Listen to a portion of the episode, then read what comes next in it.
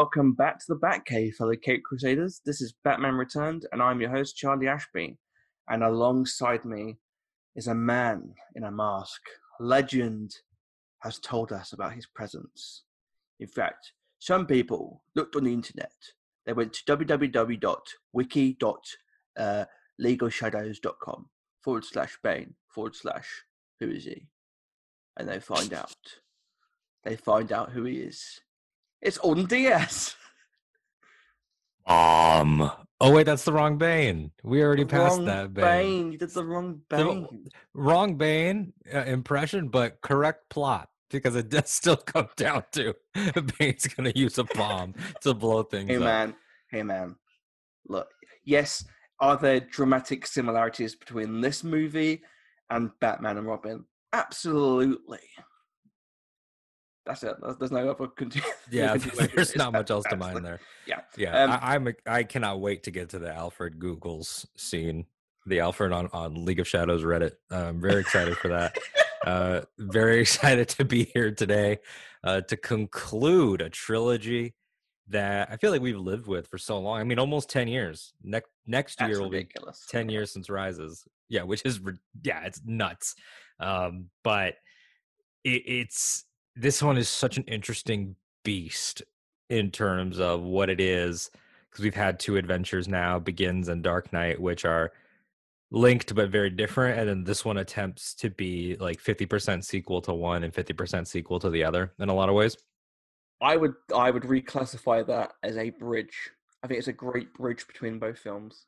there are a lot of bridges in this movie too lots there of are bridges lot. Yeah, are lot- there are. There's so many bridges, and I guess there's a lot of bridges in the last two. Actually, retrospectively, we learned that fact. Yeah, So- yeah, definitely. You know, the bridge to the Narrows and and the bridge, um, yeah, and, and Dark Knight as well. So, yeah, I mean, this this is a, an exciting exciting one to go into just because it was such an such a monumental endpoint. We talked about it very briefly on the last one, but um, 2012 was the year that Dark Knight Rises came out and Avengers in the same summer, like a month and a half from each other, and it was like one solidifying like the new crown prince of this genre going forward and then the other one was like this melancholy swan song where we knew just from the trailers like the trailers for this movie single piano note you know seeing everything come together. The first one has the when gotham is ashes and that was before they had retuned his Was dialogue. that wasn't the first trailer like it was like the skyline breaking apart? Like it was like a ceiling.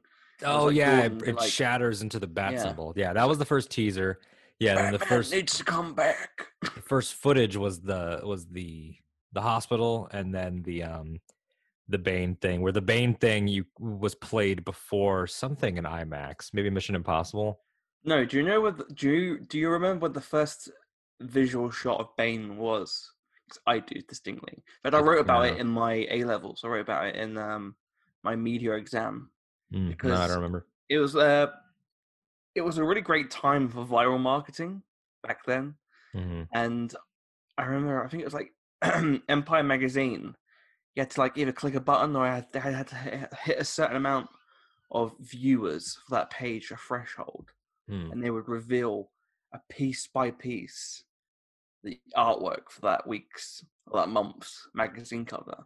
And there Mhm. were two. There was Batman and Bane, and everyone got it. And it was the Batman one. It was the, it was the shot with him with that repulsor blaster sort of thing right and then the other one was Bane in the shadows looking down, and it was just one of the coolest. Like, come on, click, click, click, come on, we gotta see this, gotta see this. yeah and I Um, mean and that's something that we'll talk about as we get into it but to put in people's mind a little bit of the perspective you're coming off of you know Ra's and Scarecrow was a an unexpected success and then Joker and Two Face was two of the most iconic they nailed both of them there's the Mm. whole mystique and the legend already of Heath Ledger's version and every single conversation about even before there was a title just about Nolan's Batman 3 Batman 3 who's going to be the villain in Batman 3? What are they going to do? Is it going to be the Riddler? Uh, The Riddler was the, the number one most wanted, and everyone, David Tennant Riddler, Leonardo DiCaprio Riddler, uh, Tom Hardy Riddler, Joseph Gordon Levitt Riddler. And, I mean, even Warner Brothers studio executives told and wished for the Riddler to be as included as the villain. yeah, Um, and they they suggested to Christopher Nolan that maybe uh, Leonardo DiCaprio or an actor of his caliber could be approached for the role. But Nolan was like, no, it has to be a very different villain hmm from the previous incarnations. It has to be character with a physical presence. Um, I think he mentioned that comparing the choice of Bane compared to the Joker, Nolan said the Joker was an example of a diabolical, chaotic anarchy and has a devilish sense of humor, whereas Bane juxtaposes against that, who is more like a classic movie monster. He's like a this sort of presence, this lumbering presence, but who also has a, a clever brain, a, t- a terrific brain to it. Which Yeah. I also really appreciate because we haven't really we didn't really get to see that much of it. Obviously, in the previous uh, no, of course. in Batman and Robin. and he's um he matches Batman in different ways. Like Batman, Joker, and Bane are all forces of nature, but Yeah. Bane sort of has a little bit more of, of you know obviously he's a bigger threat to Bruce and he was effective in different ways. And I remember hearing when I heard the choice, so he's going to do Bane and he's going to do Catwoman because I'm pretty sure that announcement came out on the same day. That was like one press release was that Tom Hardy would be Bane and Anne Hathaway would be Catwoman. And one of those, I was like, well, that makes perfect sense. Anne Hathaway as Catwoman just seemed like an incredible choice. She was definitely on the rise. Everybody knew she had immense talent. She's beautiful. She's, you know, been a fan favorite since Princess Diaries. That just made perfect sense. And going with Catwoman felt like, intentional or not, that the nod to Catwoman in Dark Knight with Lucius. I was kind of like, oh, yeah, they're going to do it. With Bane, though, I was like, wow, Bane. Like they could have gone so many different ways. But really, he was sort of that perfect marriage with you know nolan's batman universe has a little bit of super science but is mostly as grounded as possible there's it's stripped of sci-fi and fantasy elements and so bane was what that one that you didn't have to go full venom but you could still have and you could do your take on that with his mask and the pain so Yeah. it it made a lot of sense i know that i don't know how true this is but i know i've read that there was brief talks about killer croc you know in, in terms of possibly adapting that character to to also fit that physical presence role but really if if you're nolan and what you want is that description you don't really have anywhere else to go but bane Yeah, Bane is very much a intellectual presence as much as it is a physical one in the comics. So I feel like it's a great way to go with that character. And I think in terms of the storyline, makes the most sense. Um, and is a clever way of introducing elements that we see in the other films and tie that in. So yes, this is the final episode of season two. You know, it's been a, it's been a long journey even though it's only been three weeks. It feels like we've we've gone through the years, we've re-experienced all these different highs. Not many lows, actually. I don't think. these are also just dense like this it this season has felt longer than season one even though season one was four episodes and an interlude episode. Mm, um all of those are well not to say they don't have substance but they are definitely especially in the later half um punchier there's more pizzazz and they move at more of a clip um than these do where this one it's like every time the camera cuts to a new scene you're like oh yeah and this and this and this and every performance and everything and this one being the longest and being again the anticipation he didn't crank this out two years later not even three he took four years to release the sequel to the dark knight and it was i mean god again the hype for this movie was unimaginable this was one of my favorite theater experiences yeah, and for I've me too. had. I remember, I remember going and just being so hyped, so like. I think it was like two films I saw at the same time, and that was Avengers and The Dark Knight Rises. And obviously, I saw The Dark Knight Rises beforehand as well. But this is just one of those moments where it was like, do you know what? This is we're so lucky to get these stories told on screen. Where, and that was even before we got where we are now, which is ridiculous thinking about it. But Yeah, I mean, because here, I mean, and the sa- begins is begins has elements obviously of year one and Long Halloween, but it is largely a host unto itself, combining Ra's and Scarecrow like that. That was pretty original, and and doing some of the origin stuff was pretty original. But Dark Knight, it was like, wow, there's so much Long Halloween in this. And then in, Mm. in Rises, it's wow, it's No Man's Land meets Knightfall. Knightfall, That's crazy. now it's like I look forward at other Batman interpretations, and I'm like, well, I could do anything. Like, like I, yeah, it's no longer a shock to me when they just pull a storyline. So you hear rumors like, oh, is the Robert Pattinson Batman going to be straight up the Long Halloween with all twelve villains? And at this point, I I would be elated, but I would not be surprised. Like we were at that point now where they could do the Court of Owls, they could do Heart of Ice, they could do on leather wings, they could do anything they want, and I would just be the like, rainbow cape. you joke, but I I'm, so. you know, I'm just saying, Robert Pattinson in a big zebra costume. I want I want to see it happen. Robert Um, Pattinson in 10 years with his half Asian son and a cow. That's what I'm hoping for. That's what we're working towards. Yeah, so today's the final movie in this trilogy, 2012's The Dark Knight Rises. Before we dive right in, Alden, what are your overall thoughts on this film right now? Um, this movie is complicated for me. It's my least favorite of the trilogy. It's certainly not a bad movie. I rag on it, but it's definitely not bad. Um, a lot of it is super good. And I think that's almost what makes it frustrating because I think that my whole thing with this is this movie is for me the college or university lecture hall example of universe like logical consistency where Mm-hmm. There's always been enough absurdity uh but still like like as far as nolan had pushed the the bounds of his own mission statement because remember he's the one that showed warner brothers certainly didn't make him they had already come off of returns and forever and and robin like clearly they were willing to go further. He's the one that put it in the box of his work like memento and um the prestige. So he is, yeah, it's interesting because we've watched these last two films now. Yeah. And I think a retrospect, like looking, like when you just think of these films, you go, oh, yes, of course, these are the grounded versions. of yeah yeah and but I feel like retrospectively now we've gone through them both. They're not that as grounded as I thought they were. Well, I guess because because grounded to me is a tone, and realistic is sort of a style. Like those, all of those words mean different things. But I guess in terms of his realism in building a world of not wanting to make Ra's al Ghul actually a, a rejuvenated immortal, but implying that maybe there's a legacy there. Like he would only the, the furthest he'd ever gone up to this point was the water vapor machine. That was as super sciency as it got. A machine that could take the water out of the air or, or, or disperse, but somehow not affect the water in your body. Like that's the kind of science where you're just like, ah, all right. And then Dark Knight has the sonar, which was more in line with real world tech. This one, though, I think is the is the fir- is the one that plays with it. I was going to say the first one, but it, it's not. But this one abuses almost its internal logic the most, so it comes off. And it's not to discredit the work that went into it. I mean, it's a massive, massive film with so much practical uh, effects and and then an immense amount of heart. But it's the one that there are times throughout the entire thing where it's like, okay, but but why? But a person wouldn't act that way. The other, like the Nolan of Begins and Dark Knight, feels more detail oriented than the Nolan of this movie.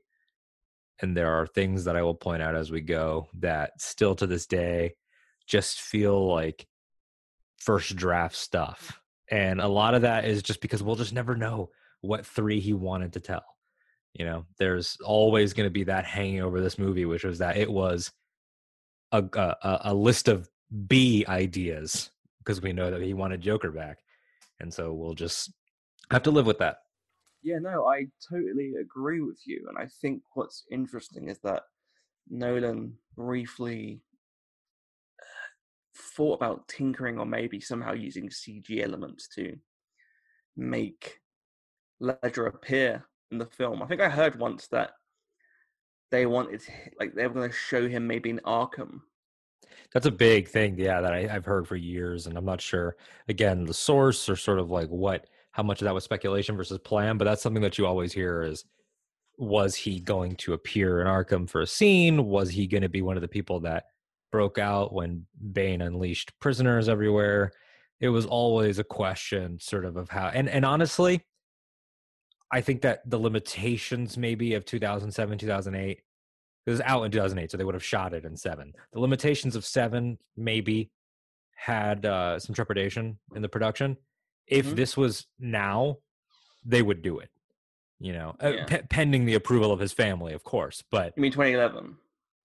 no, I'm saying if this was now, like if if the, if Nolan faced this situation today with what 2021 is capable of, I mean, we've seen what J.J. Abrams was able to do with Carrie Fisher, where he got Yeah, no, I mean, I mean, because you said 20, 2007. oh oh yeah yeah yeah. Sorry, I was thinking of Dark Knight. Yeah, Yeah. yeah, this would have been shot, and yeah, you're right, 11 into 12.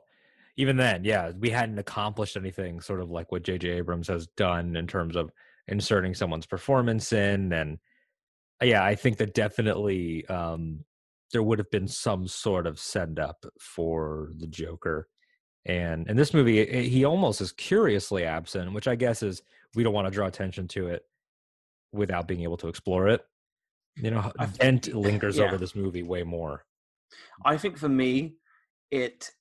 I think they did a really good job of clearly saying it's um, it's Blackgate prison that gets overrun, not Yeah. Arkham. And I think I think it was mentioned in like the tie-in material that the Joker is like one of the few patients in Arkham, because uh, when in Batman Begins, they distinctly say that a lot of criminals were sent to Arkham so they could basically get off, like the same way we saw with yeah. So I think the idea was that once the Dent Act was put into progress and put into order, that a lot of those convicted criminals were sent to Blackgate immediately, which is why it's so overrun. Which I found interesting. I like the idea of like the Joker like being like one of the solitary inmates at Arkham and like, I wish I could be in the fun, but I guess I have to stay here.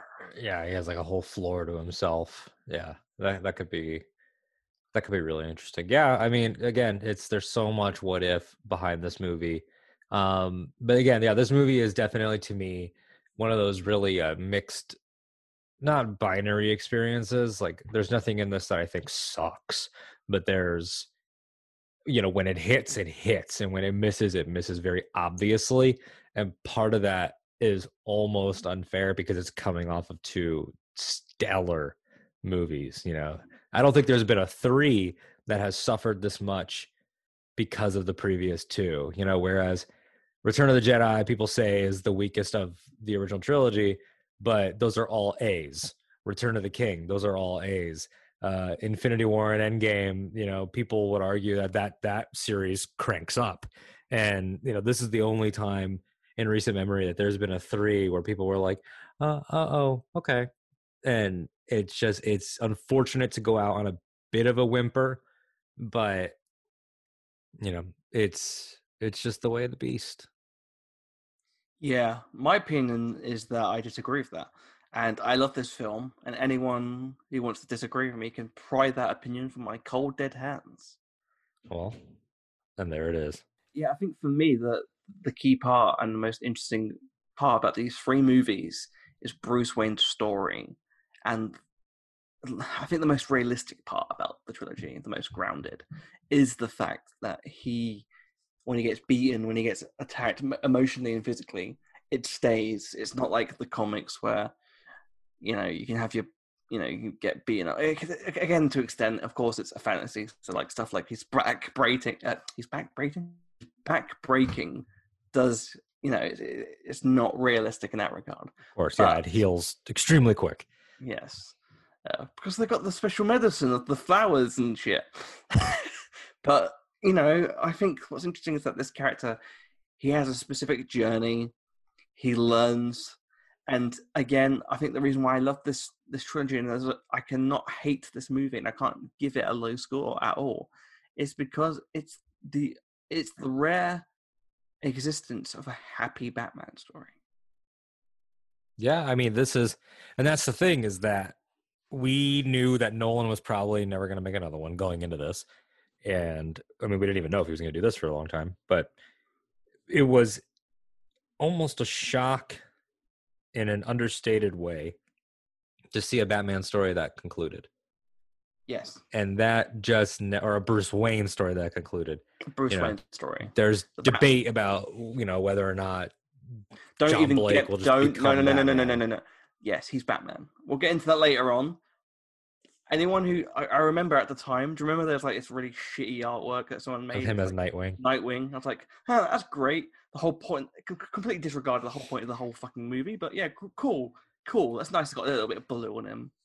I'm like idiots. I'm lukewarm on the whole John Blake stuff anyway, but Well, we'll get into that. it's not it's not Joseph Gordon-Levitt's fault at all. But yeah, so th- it was just it was just interesting to see like oh because for like my Batman, which again my Batman doesn't matter for this for any of these episodes. You know, we're talking about what we're watching, but my personal Batman would never stop. I'm not saying that I love the Frank Miller the most because I don't. I don't need him to be a pseudo, you know, fascist old man like imposing his will on on the city. No, you you're making your point. You're pro But, uh, fascist. but I, let's get into the film. but yeah, I mean, I just I, I love a I love a Batman that would never stop, and so the eight year gap was something to swallow for sure. And then the the you know he re- he comes he was retired at the beginning of this movie and he's retired at the end, and both of those were kind of like oh okay. Um, Well, yeah. Batman isn't retired at the end. yes, he is. No, he's not. Bruce Wayne is Batman. Mm, Well, we'll, dis- we'll agree to disagree with uh, that um, that statement and we will get into the story. Which I think is what's interesting about this story is that the whole point of the first two films is that Batman is a symbol. It doesn't matter who's under the mask, um, regardless of if you can take a punch or not. And we'll get into that. We'll get into the film, quite frankly, uh, right now. Are you ready? I am ready. I'm excited. This is my Batman Returns of this trilogy. This is the film that I want to get deep into the nitty gritty and try and convince you to enjoy it more than you already do, or at least elements of, of the film that you might not like, such as John Blake. Ready? I'm ready. Right. uh, If you haven't listened to the show before, one, how dare you go back to the beginning, watch all of them. Uh, but in case you just love this film specifically, um, we start every episode the same way. I'm personally watching this uh, through my own media. Alden, you're watching it through HBO Max, hmm but we're at the same point, same starting point, which is zero zero zero zero. Right at the beginning, once we click play, the Warner Brothers uh, houses will appear what we do is we do three, two, one, and then on the one we will go. You ready? I'm ready. Okay. Three, two, one. Oh yeah, Those there's houses. the houses. the, the music every time.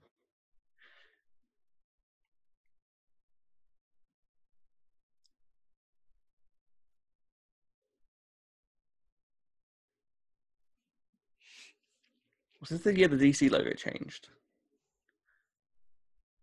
What did I think of this one? No, was this the year the DC logo changed? Because in the last two films, it's the classic logo. I think Oh this yeah, it's different. This was the first one I think with that page turn logo. Yeah, Yeah, because that started with New Fifty Two, which would have been the year prior. yeah. Because I remember like Scott Snyder Batman comics having ads for this movie. yeah, still got those as well.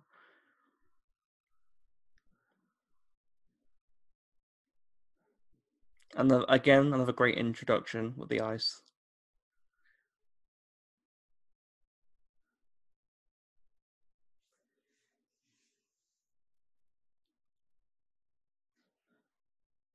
the Gordon arc in this movie is uh, very compelling, and it's interesting because it is a sacrifice, I think, of a little bit of the Gordon charisma, but to take the character in the in a realistic direction.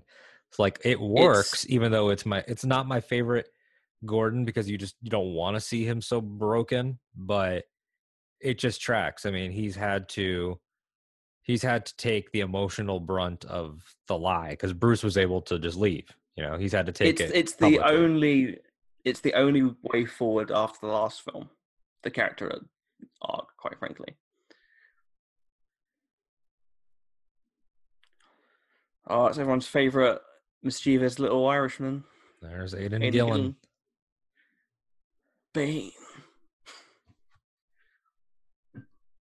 I love it when his voice breaks and you can hear the actual accent. Yeah, yeah, it's great. Apparently, Aidan Gillen later admitted regretting taking the part in the movie because he felt his performance wasn't up to snuff. Oh, that's funny.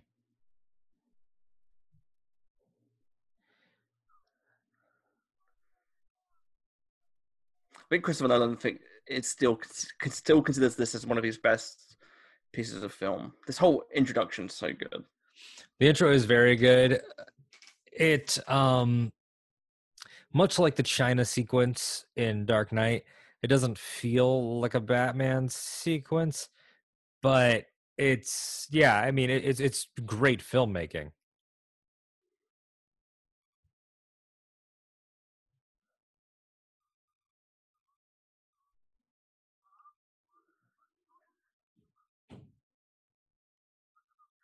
And then yeah, there's the the infamous Bane number one. First time we hear it, and Bane, um, you know, they retooled that voice because in the original teaser it was way more muffled. Yeah, I never really got bothered by that. I wasn't either, but I do like what they ended I up love, with. I do love the voice though, quite frankly.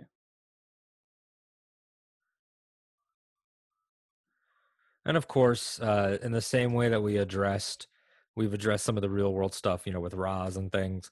This is an obvious whitewash in the same way, and we acknowledge that wholeheartedly uh, before we dive into the character. You know, it does sacrifice a lot of. I mean, he's basically a different thing entirely than comic Bane. You know, aside from the strength and and breaking the bat, and he has the intellect. Yeah. but I know um, for Tom Hardy wanted to base Bane off of uh, a bare knuckle boxer who was a champion between the 70s and 90s who was based on a uh, Romani he's of Romani heritage hmm, so he he's he claimed he was basing it off some sort of Latin descendants, but not Latino, which I thought was interesting. Not exactly the best defense, but I can no, see yeah. The. I mean, really, what it comes down to, like brass tacks of it all, like he can say that, but it's not even on him. It's on doesn't Nolan. matter. Like, yeah, Nolan loved him in Inception, and he wanted to work with him again, and that's that's that's about it. You know. and he's a beefy boy. Yeah, yeah, and he got he got big. Like you see those set photos, like yeah, he's a short guy. You know, they had to shoot him like they shoot Tom Cruise to mask the fact that Bale is much taller than him. But they do a really good job of always making him feel like a presence because you know, especially with the third act, like when there's the big cop fight, those set photos, he looks super tiny. But they always shoot Bane upwards like that, or, or with the camera beneath, and it's- very clever. Also, think I, don't know me- if Tom Hardy's ever commented on this, but there's so much Darth Vader in his Bane, and not just because Well, of the mask, but Well, because he has to actively he acts with his eyes, obviously, but a lot of the intonation comes from the voice, which is so important with this like a character wearing a mask. I will say though, you were mentioning about like this not being Batman introduction of sorts, which I agree with, but also I feel like it's a very good way of establishing the stakes so early on in the movie. Like Yeah. this is the finale of this trilogy, so therefore we have to kick it off for bang. And also, well, this is just gross because I hate blood. Um, yeah, I mean, this is also just like a really, um, it's a good way to show you how methodical he is, and not just like the British brother. yeah, and not just the zealot nature of these guys being being super dedicated, but also how detail oriented Bane is. Yes, That he and wants also to make think that- sure he can't be caught switching the bodies. and that comes across in the and i have to say this like so in the previous two films i think it was hans zimmer and james howard newton Yeah, uh, or newton howard and this is just hans zimmer by himself right. but the Des- the deshi basara It's crazy good. repetitive theme it's really great and does a great job of just acknowledging the fact that this is you know this is actually a cult Yeah, and it has such same- a forward momentum too. It's almost like an anti-Batman theme. I love this. So Gotham is now Pittsburgh. It's not Chicago. And what I love about this Gotham eight years on and the way they show it is it's basically how we saw Gotham at the beginning of Batman Begins. This is the Thomas Wayne esque clean Gotham. Yeah, complete with the restored mansion. Yep, with the complete manor. The manor's back. The uh, you know they're having a public event at the manor, and uh, now this is a Batman story introduction. Her intro is stellar, and I would say Very that she's stellar throughout the film. Um, oh, I forgot that. Oh, Owen Harper from Torchwood. I forgot about him in this movie. Yeah, he's such a slime ball. Yeah, he's great. He's great in everything. Um, John Daggett from Batman Animated Series. Yep, Daggett. First time I ever saw the great Ben Mendelsohn. And uh, it's the subtle things as well, like that mayor is still in charge. Oh, and there's uh, Chris Cooper who would play Thomas Wayne in Joker. Mm. And here's Gordon who has probably almost read this exact speech 20 different times. Absolutely. Over the years. I love his performance in this film. This is a damaged man. They also a uh, do a good job of aging family. Gary. Yeah, and Yeah. I like the the conversations where they like, no, he lost his family. Like they've moved out. Like Yep. this is this is a decrepit. He's a he's a symbol of the old system. We don't need him anymore. So his sacrifice was for him personally. It was for naught. Yep, his wife, kids gone, and you got and you got to keep in mind that the wife is sympathetic. Like she's has to wake up now every day next to a guy that wouldn't be honest about what happened to their family. Yeah. From her point of view, uh, you know, it completely works. All the points of view work from Bruce to Selina to Gordon. Uh, hard to defend Bane's point of view, but yeah, I love Bruce on the, the rooftop. yeah you see the guy who like all of this mystique all of this uh this like eight years of lore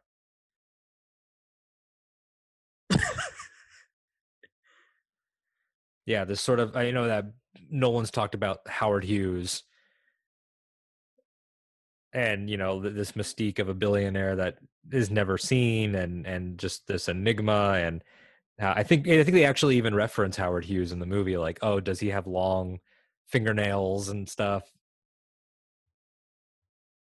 there you go Peeing into mason jars. yeah that's howard hughes stuff where he started to go crazy at the end of his life Yeah. um yeah the fact that alfred is you know running his life and in in new and different ways than he always has and really keeping it together now that he's completely not even in society is um is pretty powerful and, and it sets up the inevitable breakup of bruce and alfred in the second act Yeah, and it also I like what how they infer that Bruce hasn't been he hasn't been like gone for eight years. He's been doing stuff. Like I think they say like the first few years he tried to put all the money into that project, into the saving the planet. So it's not like he's like given up on everyone. It's just that yeah he he has nothing. Especially Yeah. off of Rachel and stuff. there's matthew modine just want to point out, I think you said he's that was Chris Cooper. It's actually Brett Cullen oh well he looks just who like chris plays cooper who plays Congressman. he looks like how- just like chris cooper I like how one he's got the photo from the first film that he's like restored somehow, like or like tried to fix as much as he can, Mhm. and then like, just a promotional image from the Dark Knight of Maggie Gyllenhaal. Yeah, yeah, yeah. This is so unnecessary, Bruce. I love it. It, it makes you jump in the theater. Well, no, it's not necessary. He can tell that she's got her his mum's necklace on. Oh, that's true. That's true. I forgot that she already had him. Yeah. I love Bruce in this film. I like how he how he looks. The Her whole uh her whole act here is genius. She might be my favorite part of this movie. I love. I just love Bruce's journey. Like I love how the outside reflects the inside. Yeah.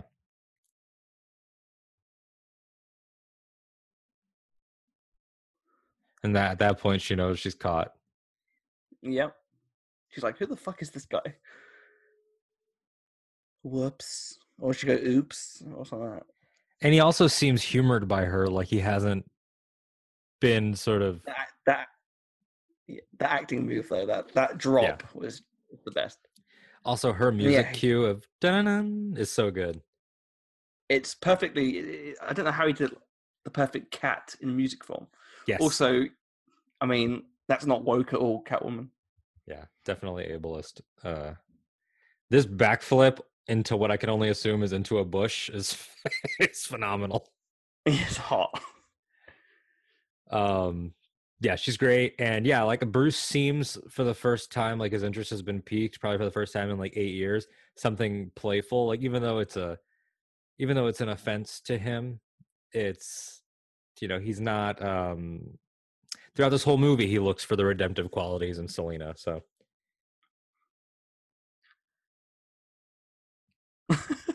Alfred's like, "You haven't had a shag in eight years." you cannot keep wanking over the same picture from the Dark Knight.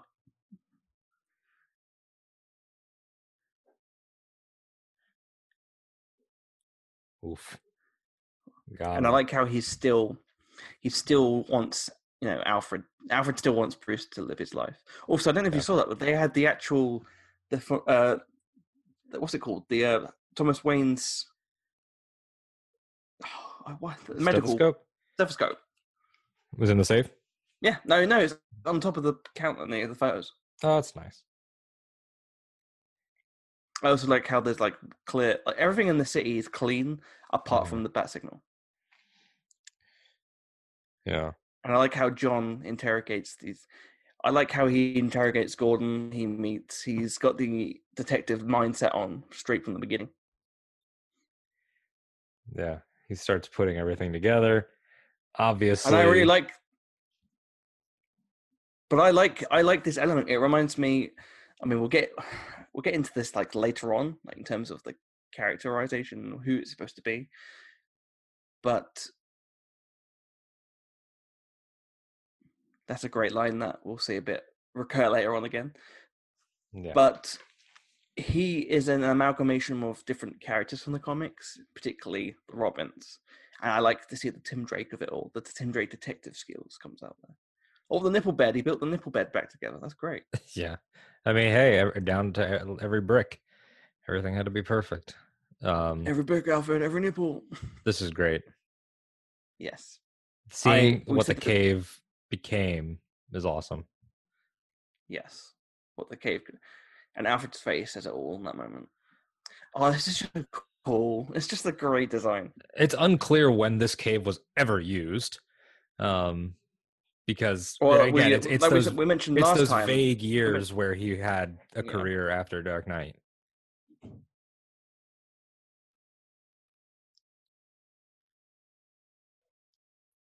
I love how the computer like he's like, yeah, we'll put the computer under the under the waterfall. That'd be fine.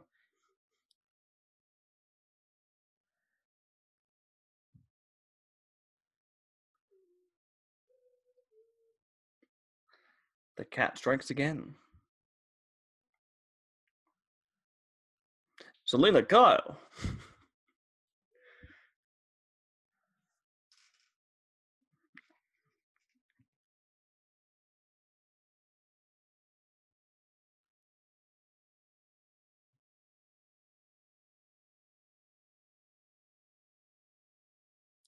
I love that too. The idea that she was after the fingerprints, but happened to just love the pearls. I was like, "You know, do you know what? She no one else is using them. Yeah, yeah, absolutely, and it plays into her character. I mean, she has a little bit, I guess, in a poetic This- way of, of class commentary, just like Michelle Pfeiffer's Catwoman did, um, in different ways. This is me. Bruce Wayne is me during lockdown. There's nothing for me out there, Alfred. And I love this. The hoping for things to go bad again especially with the um with the facial hair is straight out of you know frank miller's take of Yeah. him and obviously it was a way longer wait for frank miller's version but the elements of this that are dark knight rises are very strong But also, it's again, it's the realistic Batman. It's an he wasn't supposed to be doing this forever. Like we live in the comics where he can do it forever because, quite frankly, it's a comic book, the medium. He doesn't age the same way. But this is a Batman who has a finite amount of time on his life, and Alfred does not want Bruce Wayne to to waste his life doing this. He said that in the first film. He says, "You can't keep doing this." It's very sad he- that in Alfred's. I'm sorry to cut you Yeah. off, but just before we leave this, it's very sad that in Alfred's, it's so bittersweet. Even his ideal situation is bittersweet. Of, I know you'd made it, but they wouldn't say anything to each other. Like he, that Alfred Right. feels like he has a function, you know, and that he would out, outlive his function. His dream sequence he mentions just there you have to remember like after that he would have seen bruce leave um that place with the prison cell from uh, the first film. Yeah, and he still has hope for him but he doesn't want him and he's there to help him but he doesn't want to waste his life. And again i love seeing gotham as this clean perfect place which can be so easily undone because it's all built up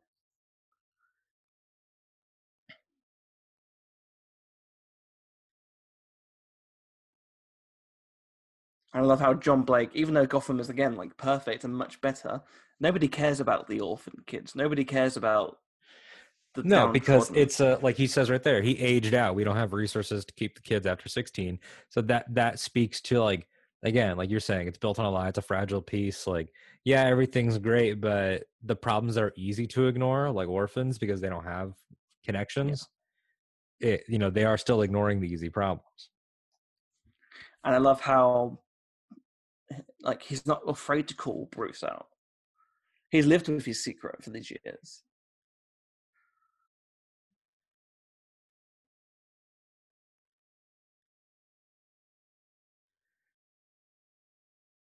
I And will say John before. a- Uh, oh, go ahead.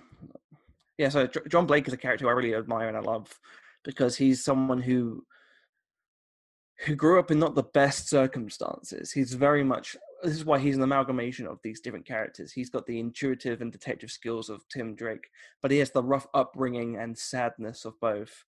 Uh, obviously, Dick Grayson, but mainly Jason Todd. He grew up in a Jason Todd lifestyle, so he could turn out to be a much different character. He goes into the police force. Yeah, but he could. He goes into the police force and he thinks that's the way to change things, but it isn't. He he he earn he yearns for something better to to do the same thing Bruce was looking for, Yeah, and that's why I love his transformation in the film. And he he learns those aspects. Bruce, unwillingly at first, starts teaching him, and we see that throughout the film. Uh, and it, it leads into Alfred's thing. It allows Bruce to have that happy ending. the only thing about Alfred's thing is that I was going to say is that thematically it's fine um and it works but the the execution of it is that the scene itself of where he's like telling him like i have this dream might as well just be like here's the ending like it is so my god on the nose that even even opening night i was like well somehow we're getting there But I Um, don't, I don't know. I didn't have that um feeling. Like uh, for me, it was open ended. For me, quite frankly. i totally thought it was like the movie calling it shot entirely oh, here comes Roy Kent's girlfriend. and she um she uh, i think had a role in like some deleted scenes i remember hearing that her role might have been bigger um juno temple's role but from all of one, this right? yeah all of this with with year one. selina is really good um even though the uh the whole clean slate thing is not Well, we'll get into that. best well written thing but Also, uh, um, Burn Gorman, who plays Owen Harper, was I think he was born in America. Like he's he was born in Hollywood, but grew up in Britain.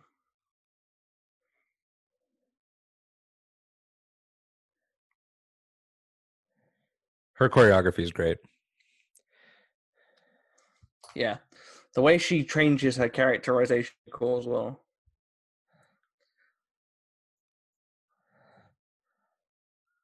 The scream. yeah yeah it's genius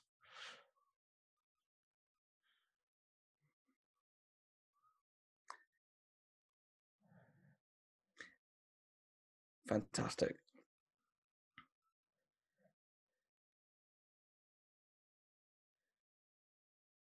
Call me. Stupid.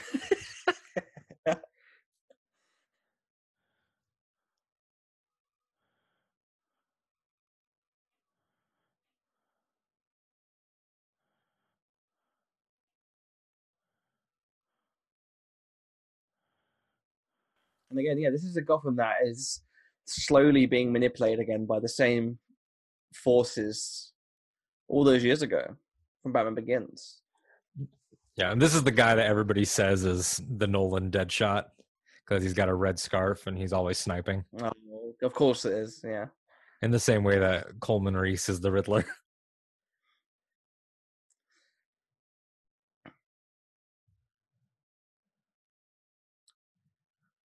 I watched the Ninja Turtles. Get down there. you remember when people were like, "Yeah, Killer Croc's gonna be in this scene because they go in the sewers"? It's like, shut the fuck up. What are you talking about? Killer Croc is the last villain that I want to see Nolan, uh, Nolan tackle. Him and Man Bat. I don't need to see how Nolan tries to write his way around those their conditions.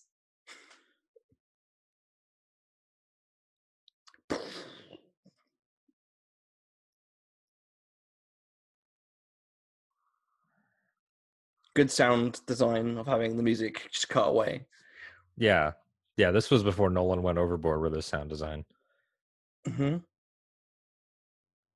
And that's the thing that I can say for Rises is that on a technical filmmaking level, it's it's a feat. Like it is technically an extremely well made, like small, intimate war movie. It's guerrilla warfare, you know, it's factions all over the city, it's tag and and and you know, and go and especially later on when the police are trapped underground for a few months and when it really So goes there's a lot of, um, factions. There's a lot of like conversations about propaganda in this film, which is valid, obviously. But I, I do like that John Blake is the only cop in Gotham City. Yeah. Bane obviously uh taking a page out of the Shredder's book by getting the local youth involved. And uh, you know, and this speaks to something that I forgot to bring up earlier during the opening. So during the opening, they do the fire rises, like stealing the Doctor Pavel from the plane. And how does how does Bane escape with Skyhook? You know, essentially the exact same program. And then uh in here we can see how he's inspiring the people of Gotham, but in an inverse way. And so he is sort of meeting Bruce in technical ways, physical ways, ideological ways. You can tell he comes from the Mhm. same training. You can tell he comes from the same methodology. Yeah. This is you, Alden. This is your character with the with the beanie.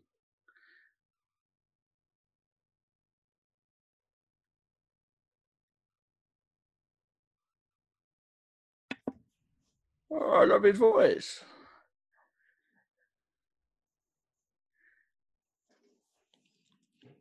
Like you, could have got that out of your pocket earlier, Gordon. A speech. I I like to read. Great move from Gordon. I also love this this this great because I think what people forget is that he's a very comedic character, Bane. He's got a great sense of humor. Oh yeah. This this line here. He's done this before.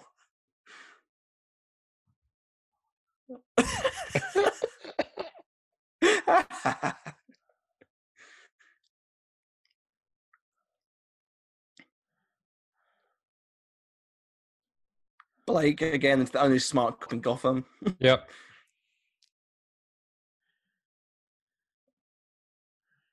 Where's your glasses?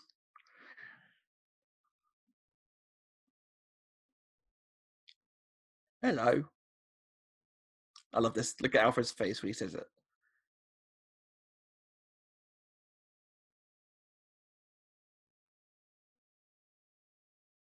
Alfred is like slightly bemused. He's like, "We're fucked." what? Do you... This is a very um criticized scene, but I actually it's one of my, my favorite scenes in the film. It's it's a scene.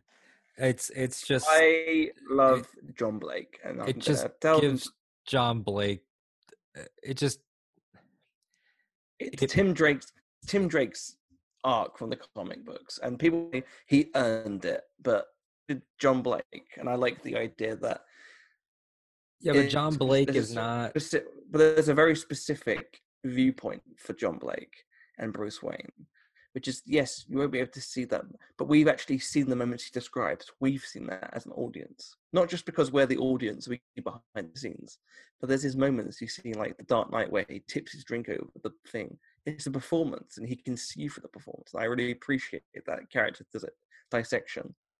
Yeah, I mean that's that's all well and good, but it just the fact that it's happening here eight years after the fact and all this stuff, like it's not that he's such a great detective now. Like these are things that he's saying he figured out as a child.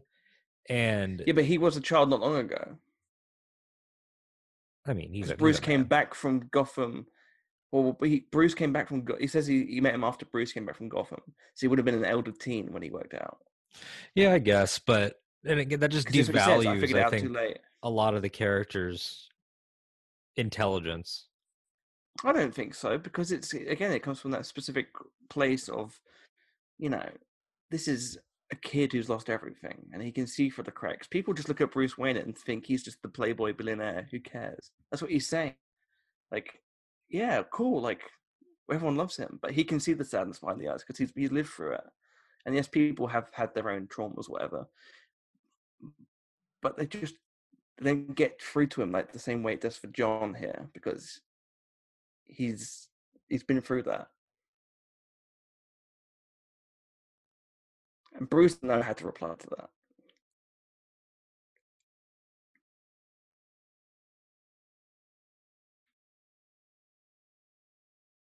And the reason why he didn't bring it up, obviously, is because there's clearly a reason for it, and also he had his own stuff. He's probably like a kid. The detail stuff is actually the part of the scene that I do like, which is you know the the Wayne Foundation that he's allowed it to go to Mm. shit because he's allowed himself to go to shit. Yes. And it's these moments, it's these key character plots. It's Gordon, it's John Blake, it's Alfred.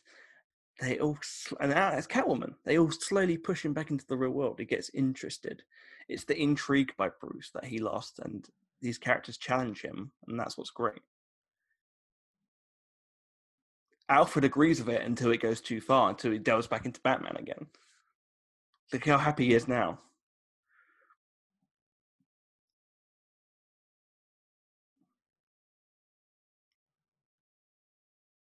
They like he's gonna have his life again, but then it goes too far. which of course is is the great conflict of alfred in these three films you know going back to begins Yes. is that he knows that he he wants to encourage him as his This Thomas this Lennon. fucking guy yeah when I, can't see thomas lennon in any projects without thinking of this scene Also, if you watch Supergirl, he plays Mr. Mxyzptlk. yes so yeah you showed could me be that scene.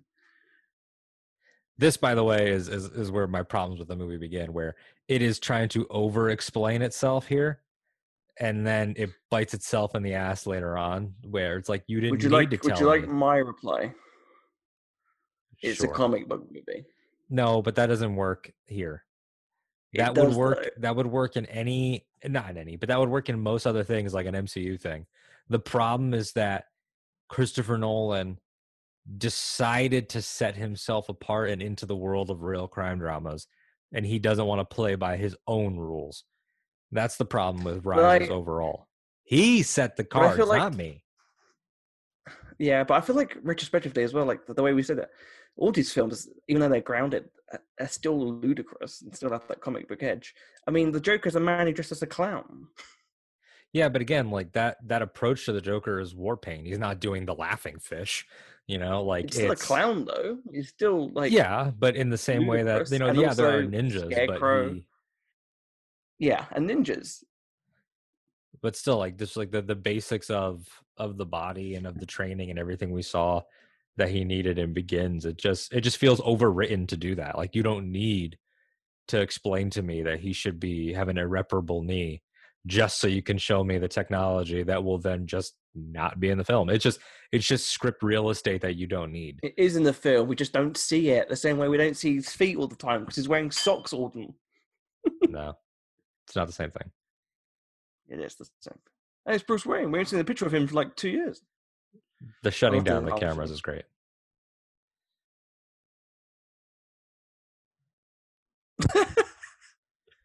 yeah, Here's uh, what I can only assume is an night. homage to Returns. absolutely. Marion Cotillard. Marion Cotillard as Talia al Ghul was one of the worst kept secrets in movies.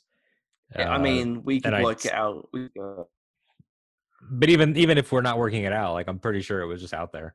Like I think there were set photos of her standing like in the tunic on top of the tanks. So I don't know if it was that. I think it was just like yeah, just in general. Like I think it's because we saw set photos of clearly Ra's al Ghul as a younger version of him. hmm. We were like, well, clearly they're going to Talia because you know.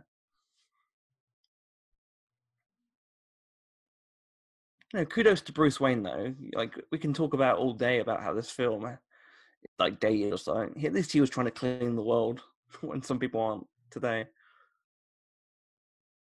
Does it turn into a nuclear bomb later on? Maybe. Yeah, and it's interesting that I always thought it was funny that I don't know, maybe it was this maybe going into the second year of the uh second term of the Obama administration in 2012, but Tony Stark and Bruce in both 2012 movies of their universes are both doing clean energy. Yes. That's Tony's entire thing in great point. Avengers. It was just like in the zeitgeist of Hollywood at the time. I also I'm always a sucker for the the grey little bits in the hair. Oh, me too. Yeah, that's great. I love it. I like and that I love with, this. with This, is- this is a great. You're right. This is a great, you know, homage to the scene in um, Batman Returns because again, Brutus has got his mask on. This is his his mask, the same way Catwoman is wearing hers. Yeah, and the way that they visually tee up her actual costume with this uh, sort of Julie Newmar esque ball gown uh, mask combo is pretty great. This film is very much for capitalism as well, which is great. Right, yeah, which I, I'm glad that they leaned into. And this was a big trailer moment with the whole like, you and your friends are gonna wonder how you could live so large. That's when I was like, ooh, this movie's gonna be like about a about a poor uprising. I thought we were gonna see like the Narrows oh, again, and, and we don't, but but that stuff. No, the still- narrows. Uh, it, still you can't do the narrows because Gotham is quote unquote fixed. But yeah, you're right. it has the, to be better. It has to be in the the in the poor rise Gotham. up. and I think I mentioned this off air to you. Maybe I said it on air in the previous episode, but my AP European history teacher in high school used this movie to teach us about the French Revolution. And Oh well, she- really? Yeah, Yeah, I mean, there's a lot of references. Obviously, um, with Bane uh, Bane's jacket is very much French Mhm. Revolution based, and also, I mean, a lot of the inspiration was from A Tale of Cities, which is literally ripped from the, the the quote from the book is ripped at the end for the eulogy speech, Yeah, which is it's obviously set in the French Revolution, the book. right. Do you think that's when he got the boner, or do you think it was before? The boner's what was helping him dance without the cane. It's what's holding him up. I like when he takes the pearls off.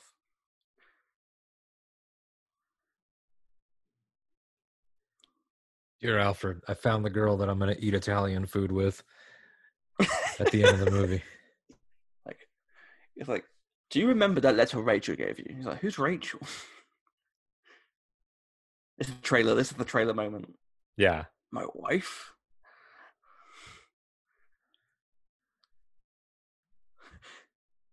I love this little bit of comedy. just you, sir, is so good. takes a little while to get back in the swing of things.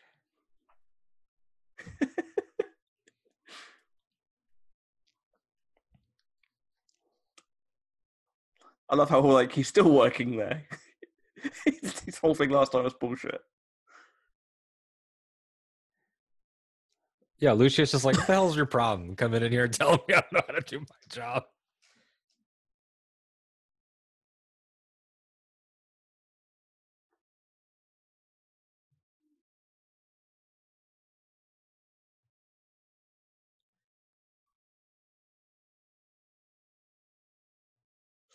And there's the whole yeah the Daggett subplot of him trying to get control of the company. Yeah, that's a thing that I think overall with this movie, is that between Bane fully realizing Ra's al Ghul's goals to the best of his ability, but secretly being the agent of Talia, while also having the class warfare stuff and the company stuff and the stock stuff, and this movie's just a little bit But he- overwritten. Something had to go. But I, I would argue that I like that because they utilized the class warfare as a struggle, the same way they used it in Batman Begins. Yeah, oh yeah, it- it's it's a continuation of that. It just feels like some elements needed to go. Like we're got we're, gonna get to this. like three tumblers. We're gonna yeah. That's that's always struck me as weird. Definitely just like a these will come back later.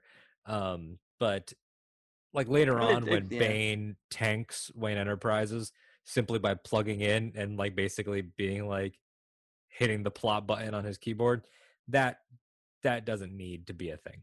That affects nothing in the story.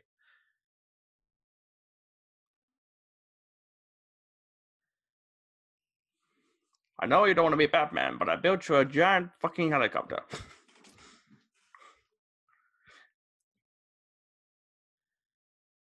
Do you remember when people used to complain about this because they said it wasn't realistic, and then they're talking about a Batman movie?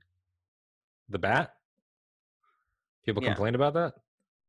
Yeah, they're like, well, technically the circulation won't actually work in real life. I'm like, no shit. this is a fucking Batman movie.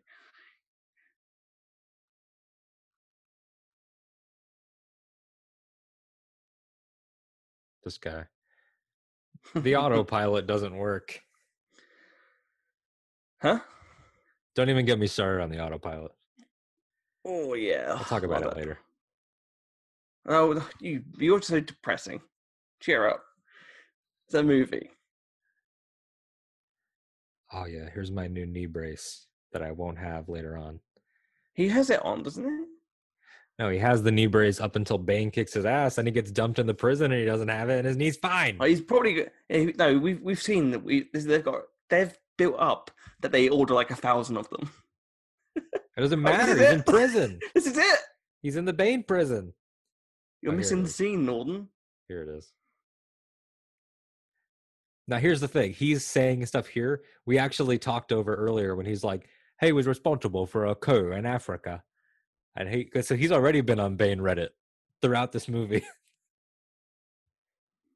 I love this fucking outfit container. Yeah, the, the uh, hard plastic. It's really cool.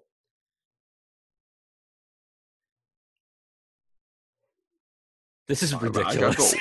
this is a ridiculous amount of, of fucking exposition. I love it. For Ra's al Ghul.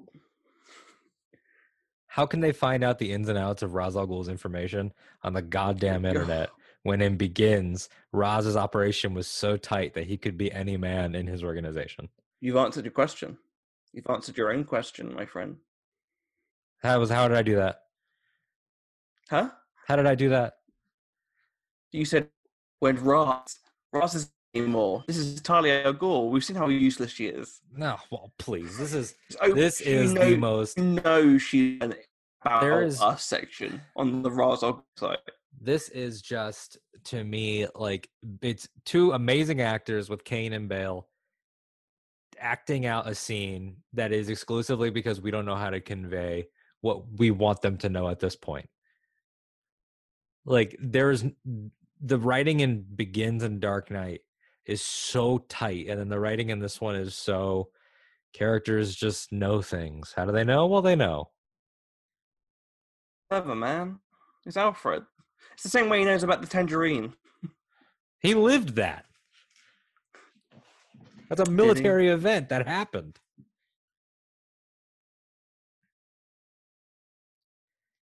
And then here's the we're gonna make Bruce poor, which you know is fine It's great. because he wants Daggett, of course, to be But it's his armory. It's part of his armory. majority shareholder and stuff. Takes away could've- the armory. It's also a, a- an assault on the Wall Street in general. That like that great line where he says like, "You can't steal money here." It's like, "Why are you here?" Yeah.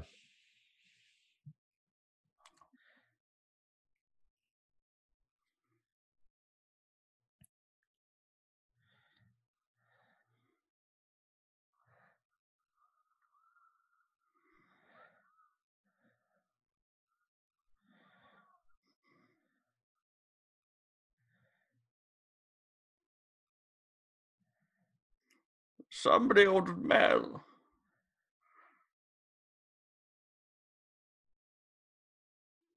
He seems to be like the most big, the biggest white dude here. So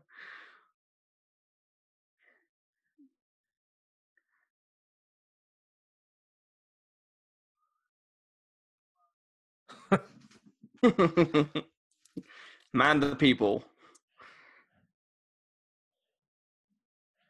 Bane about to invest big in Doge.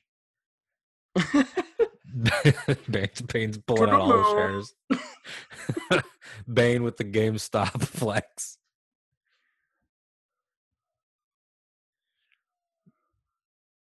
There's a, a really ridiculous edit here in terms of not the editing, like there's a choice made, but there's a continuity thing that I just cannot wrap my head around. Gotham must Okay. have the most wildly quick sundown ever because suddenly the sequence just goes to pitch black night out of nowhere in the middle of this chase. And it's almost like it- maybe they picked it up in reshoots or something and then didn't do continuity on the thing. And I'm not begrudging it that because it doesn't affect the story. I just think, again, it shows that I think that this one was a little bit more haphazard than Nolan normally works. But it's fine because Batman's return is pretty awesome.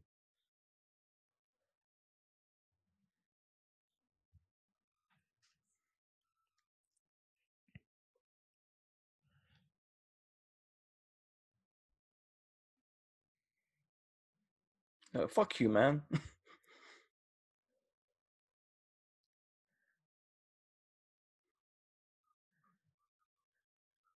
See, it's because they're waiting for the program, Alden.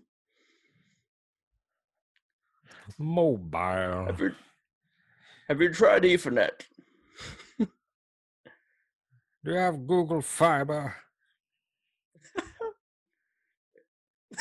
He's great. He's so good at comedy bits.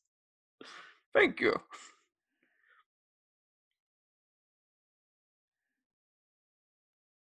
It's like a stage musical production.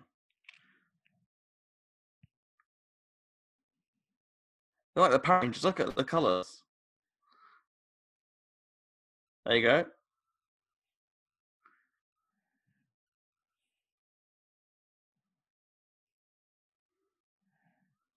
Matthew Modine is the most useless cop, He is. which I guess is a great, you know, portrayal. Yes, it is. When this movie came out, I tweeted Matthew Modine about it, and we talked for a while.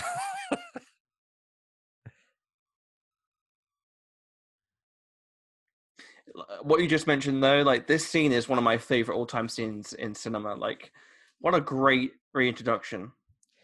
Yeah, This the uh, actor, the older cop is fantastic. he's fantastic. He re- he passed away not long ago which was really Oh, sad. Really? he passed away in 2017 he's absolutely fantastic. He's in loads of things. He's in Geeks to return. He's fantastic in that. He's just great. This is so good. This is the best. The way that he reacts. Oh you're in for a show tonight son Yeah, it makes me think that he was probably there, you know, like in Batman Begins, in the Narrows, Mhm. like he's probably seen it all, all the adventures. And just and the like music this was a big theater applause moment. This was yeah, this is so great. Oh, I love it so much, dude.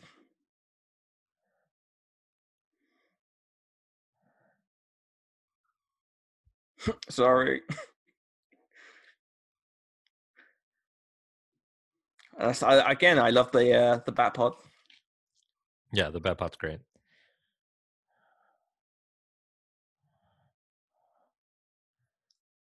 Mm, mm.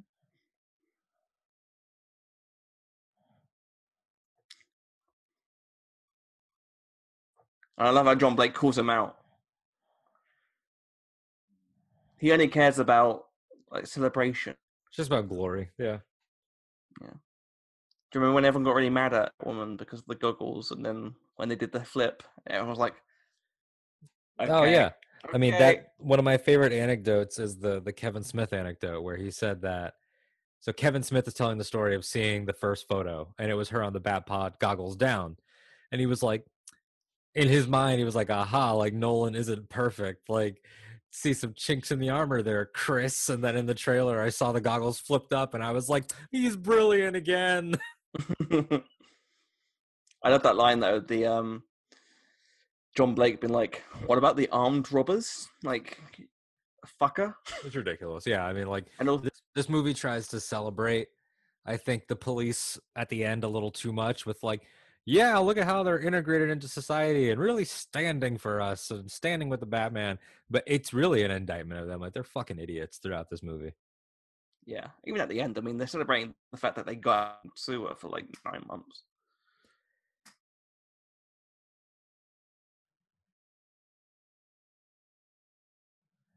I also love the music. I don't know if you can tell, but the music blends. It's the Batman and Bane theme at the same time. yeah they're on an even level right now. It's very good yeah there are there are parallels throughout this movie that they are they're equals in a lot of ways and um again the score the score is just incredible there's so much momentum and and here's gordon I love Gor- realizing that everything is about to change again Mm-hmm. I think as well, you see it later on. I mean, we we already saw it. Sorry, earlier.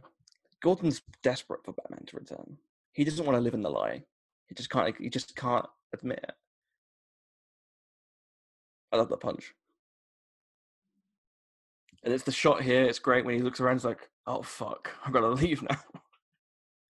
again And then this, this is- this is whole nice. this this whole thing with like the application is complete bruce wayne no longer has money like nolan is too smart for that like that is just it's so abysmally simple and lazy that would But he never doesn't realize what it, it what it's for yet, though. no no no i'm not saying batman should know i'm saying that the fact that that would ever work like that's not how stocks work that's not how any of it works it doesn't make any sense and and it wouldn't bother me if this was like in the mcu where things are generally sillier and they make up government stuff all the time like the accords the grc the whole mcu is just whatever government needs to be but these movies they take the time to talk about shares boards you know different relationships throughout begins dark knight and now rises and then suddenly just, it's like no one's um, like i need him to be poor and so they were like I just oh want well, to jump in.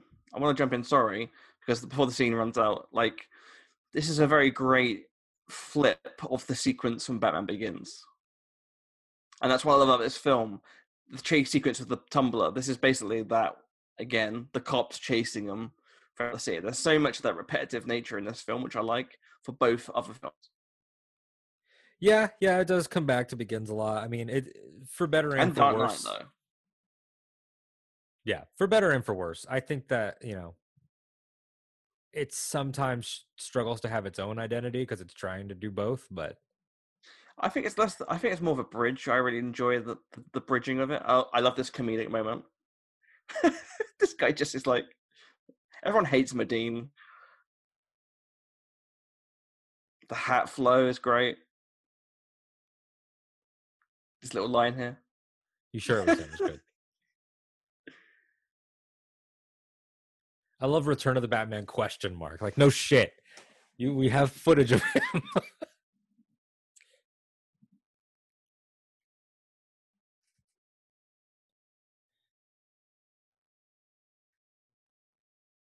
I love a good turtleneck. Mendelsohn doesn't have much to do in this film, but he, he's great at whatever he does. Can we get some girls in here? Cracks me up. Like it's such a sleaze line just to have a good setup. It's it's awesome. And her, um, this is a small detail that doesn't really get used in the movie. That's probably the only time you get a good shot is that her heels are serrated blades. Well, she she does a really great move in the second where she kicks uh, Owen from Torchwood in the balls. yeah, Do you remember that bit? yeah, yeah, yeah. This bit here.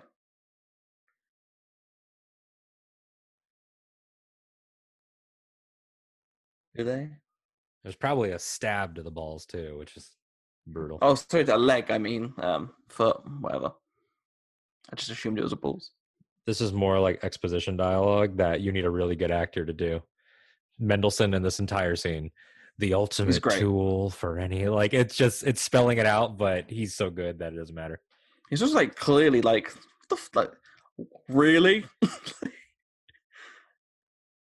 the clean slate.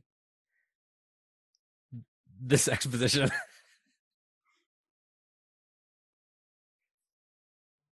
I love it.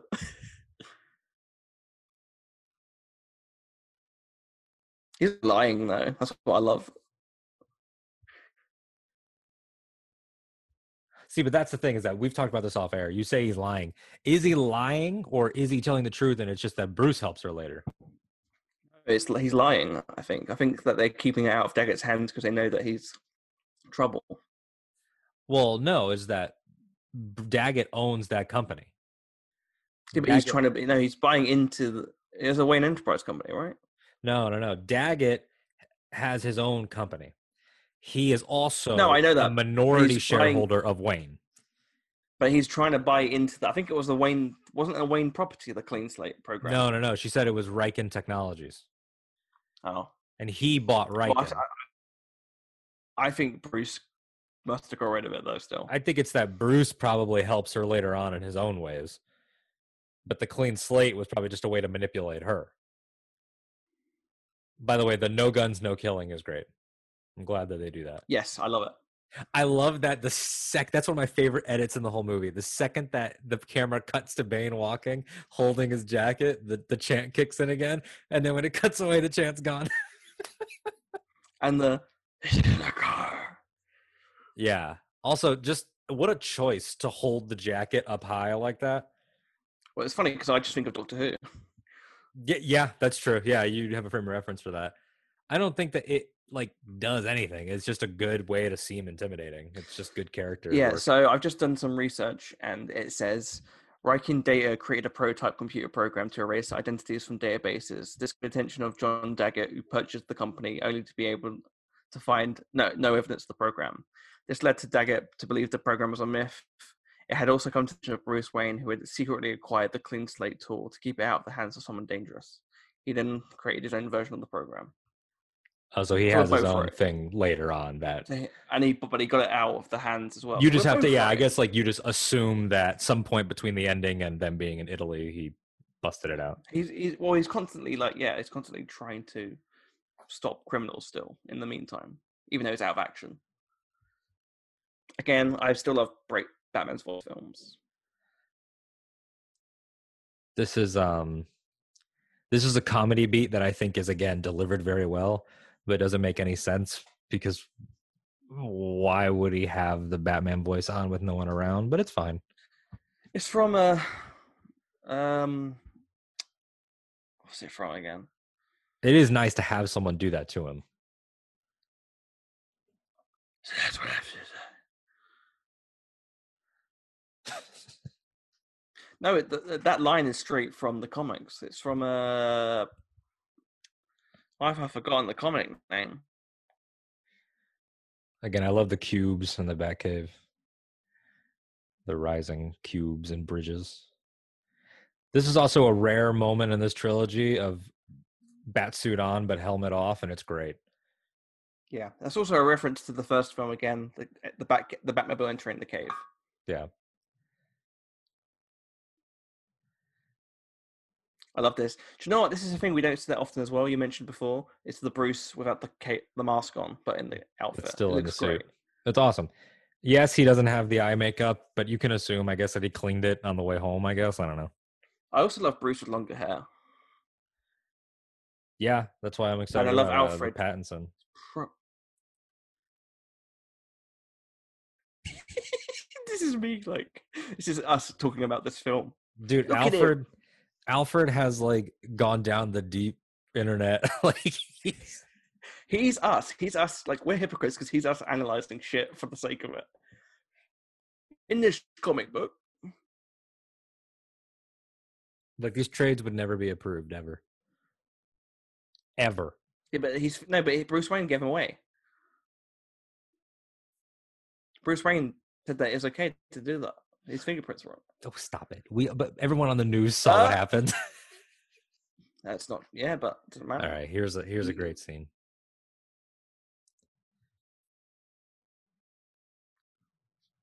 Bruce, I- Bruce, I told you to get out of bed and get laid. I did not say to do this. This I think this scene is a bit clunky. This is the scene you it. think is clunky? No, there's a one bit when he brings up the letter. When he introduces it, it's a little clunky. Mm. I, I love the sequence. I love it. It's very emotional. It's when he goes, "What if I were to say? what if? Yeah, that's true. It is. It is like a roundabout. What if she had? What if in the last film I burnt a letter?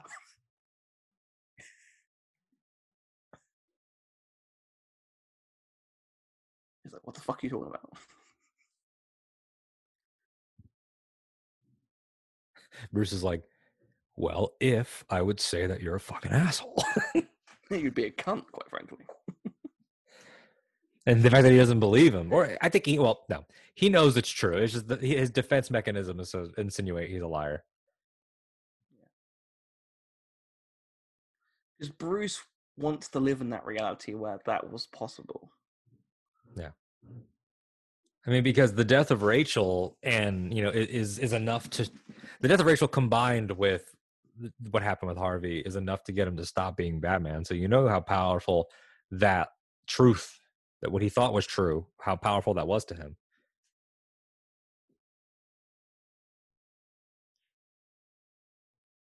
God damn, Alfred. Making me cry. What if Bruce just to hurt him was like, it wasn't technically this house, Alfred. this is a this is a replica. Get over yourself. These two are phenomenal actors. yeah, they're great. What if later on in the film, I, it would be good if I was here? And what if I wasn't?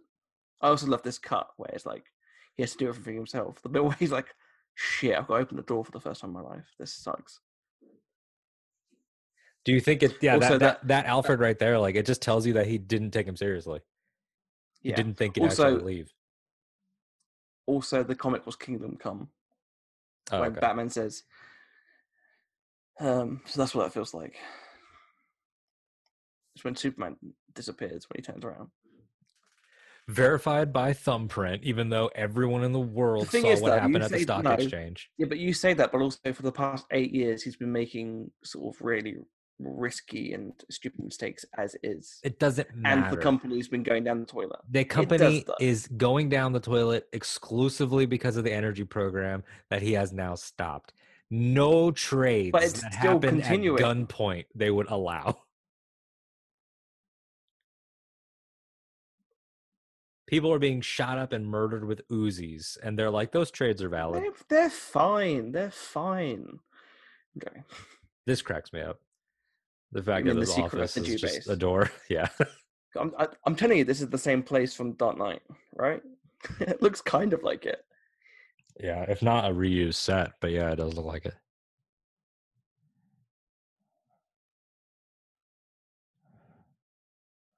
Like for say at, at near the end of the film.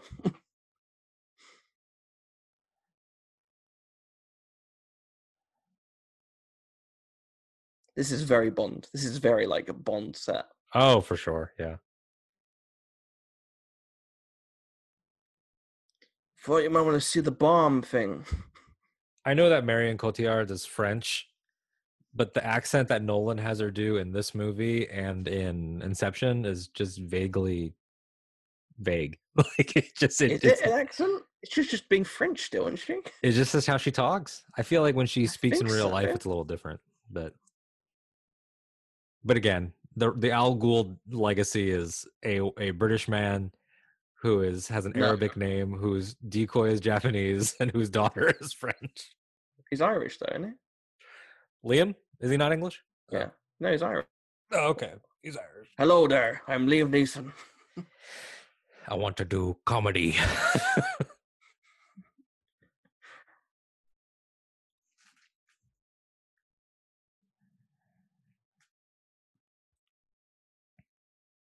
The only thing, like, I will defend this film and we can debate whatever we want, all we like, all day, right? That's part of the fun. The thing I still don't understand, and we'll get to it obviously later on because it's not the scene right now, is why does Talia fuck him? Why does what? Talia fuck Bruce. Oh, uh, for a second, I think you might have cut out for a second. It, it sounded like you said, "But why does Tarkin?" I was like, "Why does Tarkin what? Peter Cushing? What are you talking about?" I was Okay. Um, so this is the thing I wanted to bring up to you earlier. So in the board meeting here, and later on in the film, you can see an actor that was in the first film that I mentioned before. This guy here. He is he's the senator. sorry. He's the real life senator, right? No. Well, the the, real life senator is in this scene, Yeah. but the man who I just pointed out a second ago, Mm, who's from Batman Begins, the one who goes, mhm. "Apple did not fall far from the tree." Mr. Wayne." Yeah, yeah. that's Christopher Nolan's uncle. Oh, I didn't know that. I didn't know that either until today. That's John Nolan. His name's uh, the character name's Douglas Fredericks. the tow in the car.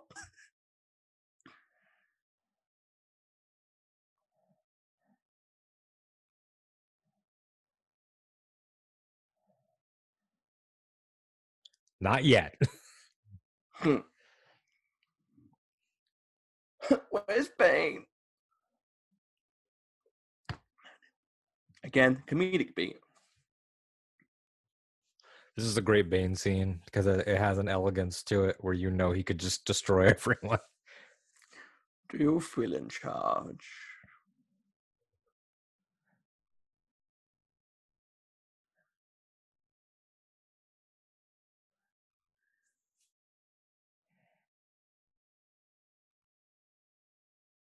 Ben Mendelsohn can make anything great. Yeah. Do you feel It's the nuance that people like joke about his accent and like the voice he uses for Bane, but the nuances he does.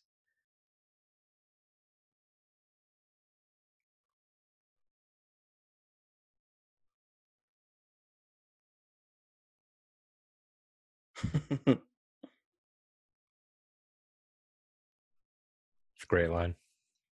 yeah, and again, it's the it's classifying borrowed line time. Sorry, as the Batman begins up till now.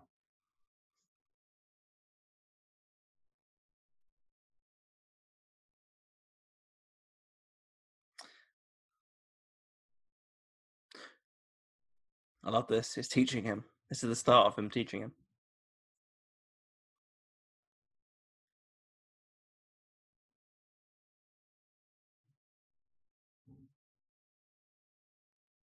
Batman.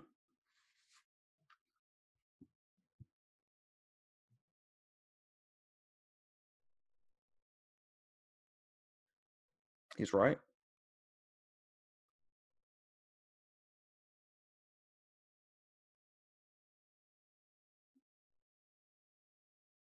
you know what? Drop me in the poor place.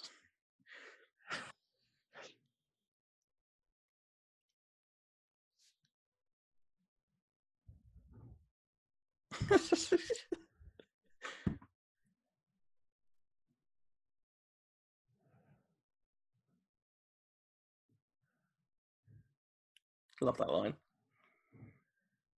And you can tell Bruce is broke because he's undone his top button and pulled this tie down a little bit. Yeah, that's that's the way the poor the poor dress for sure. I don't believe at all that she's dumb enough to think that he's not Batman, or they're not one and the same. But then later on, they really No, do I- commit to that. No, I love it. I love it because uh, that line later on when she she goes, "I'm sorry." You be-. Oh, that's it. No, you're not. I love that line so much. Dude, sorry, imagine how Wayne. imagine how much Gordon hates this. He's just trying to recuperate, and he's got he's got Modine's character next to him all day. He's like, I'm trying to torture this uh, little child. It's like, I don't care.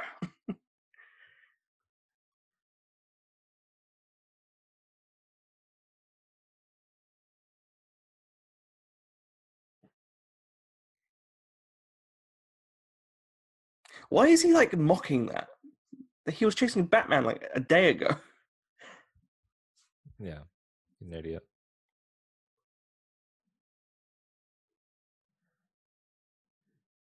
And I like how Gordon's sort of like grooming him as well. Oh, I guess I wants to get fucker so he can get warm, I guess, but I fired my butler. Yeah, it's like a love triangle that like, doesn't even exist because I don't think it doesn't make sense. I don't think she doesn't. She hates Miranda and Selina even have scenes. It's not even a love triangle. It's just I mean, hero must fuck female character. I think the idea is that it's it's false pretense. I guess her her viewpoint is that she wants to not only destroy him physically but also mentally the same way Bane does. So she's giving him what he wants, which is a clear out. He wants to have the happy family. He wants to settle down. But also, if you murdered my dad, I wouldn't, you know, fuck you. Yeah, uh, yes. They didn't need to do it. It's just, yeah, it's just two pretty people that they, you know, like, Like, maybe she got like a hench lady or something to do. Now, when they did have sex, my first thought in the theater was, "Oh, they're My leaving man. it open. They're leaving it open for Damian Wayne." I thought, like, "Oh, she'll live at the end of the movie," and then later on, if they want to do a fourth film, they could be like, "Here's my kid," and then nope. Yeah.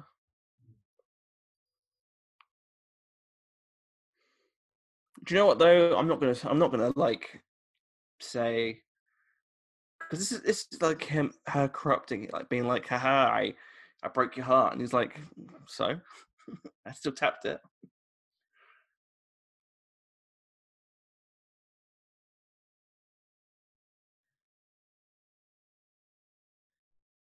I was gonna say, like, wouldn't she like notice the scars and stuff in the cinema? And then it's like, well, he's doing the same thing. They also, yeah, like they give away their own twist to the audience. Like I've never understood why they would do the uh, the insert cut to her scar. I just I do want to clarify though. We come from this from a comic book background. We went into the theater knowing. Sure, Talia. but even then, like But you're drawing attention people to I the was- fact that she's not. Even if you don't know who Talia al Ghul is, you're telling the audience that she's not to be trusted with that. yeah, That's Again, total filmmaking cue. I love that line. I did have people. Some of my ex didn't know it. Didn't know it was a twist to her at least. So I just want to put that out there. This uh, underground stuff with the two of them fighting alongside each other is awesome.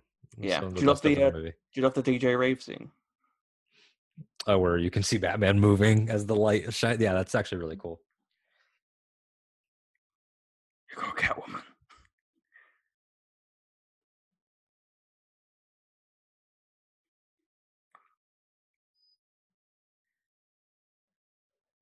I love these two together. The suit designs are great, Yeah. and again, I love I love the outfit.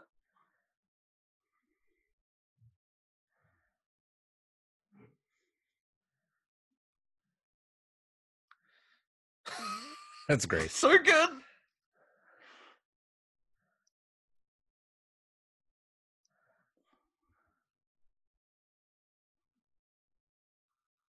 Here we go. Oh, that's awesome. I love, that and the music's great. Because he thinks he's Batman right now. He thinks he's like back in the game, but he's not. Oh, betrayal. Do you remember this part in the cinema where you know what was about to happen? Oh yeah. Oh yeah. I mean, especially Oh, knowing like. Knightfall and all that stuff. Like I was like, this is about to be the ass beating of the of the decade right here. Also, again, another great directorial this choice guy- to cut the score. Whew. Like, uh oh. And I love it because she she comes from this. You say like it's stupidity. I don't think it's stupidity. I think it is. She's a character who's grown up in the slums. She's someone who's poor. She's never expected someone to be on Bruce's level as a rich dude to give a shit about them. And this is him physically. He's been doing this for years, going out there risking his life to save people. So I think it's a, it's a culture shock. He defies her her cynical view of the world. He's a rare outlier That's a good read on it. I just think that they established so much how street smart she is that I just feel like she's clearly the most competent person in the movie in a variety of ways, and that if Blake can know, then That's the thing. Like he is a, he's an outlier. He's the he's the rare. Nobody. Uh, I mean, in real world, nobody nobody really cares about people, and even when they do, they've got their own agenda. Bruce is different. He's he's willing to die right now to stop this person from hurting EC. There are the little explodey things that don't really do much. They're, they're scary, man. So you said the little explodey things turn off the lights. No, they don't. I thought it. It's a different. It's a different moment. So the exploding things really don't do anything. They're scary, dude. They're there to be a nuisance.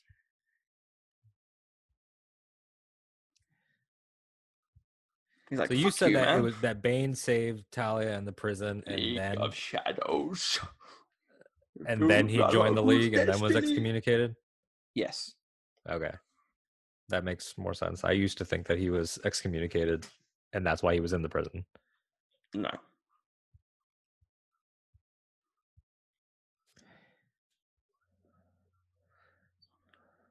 I love this this dialogue. But mistaken. And That's the lights. Yeah.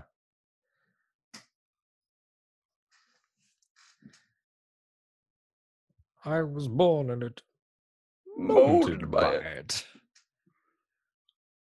By the see the light until I was already a man. Nothing to me but blinding. Bruce didn't even try to do a move. he was just standing. Yes.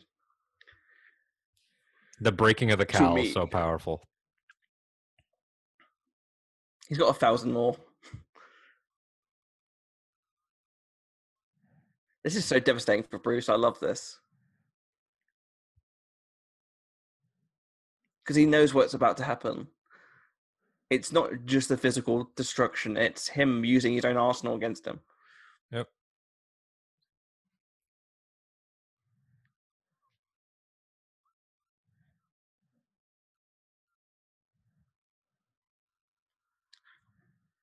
Oh, back, I back to the tumbler.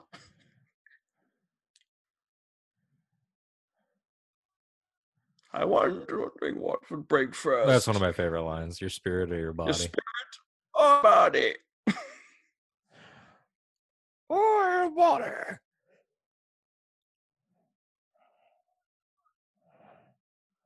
Oh, I love Selina's face in the scene as well. She regrets everything. This is made of graphite. Turn it into pencils. I want to write. I want to do a journal entry about this. Make it into Batman commemorative pencils. The end. That was a great film. Um, Well, here we are. Mr. Mr. Wayne, are you there?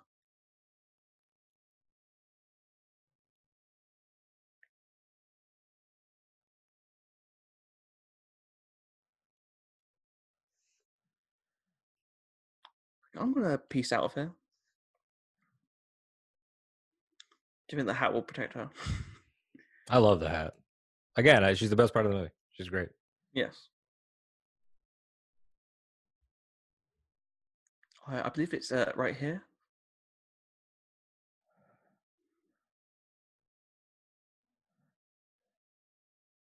I love this. Like, Yeah. you've just been schooled. And the conversation between them is great, these two. Because you can see her emotions.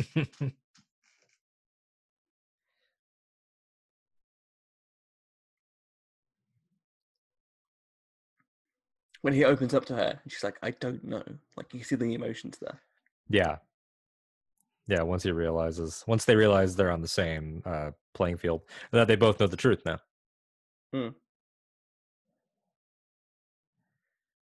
cop protection. Dude, you're yeah, the best cop and you're a pencil. You, you would never mm-hmm. be able to last. Because he still needs to learn that as well.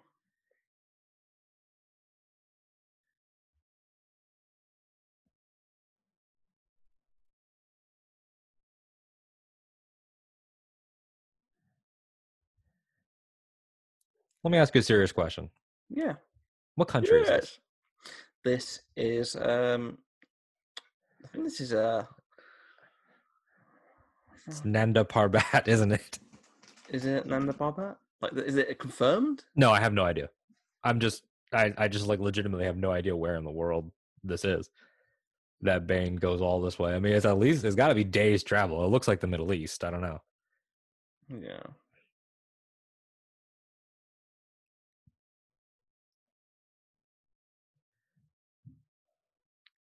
Of your soul.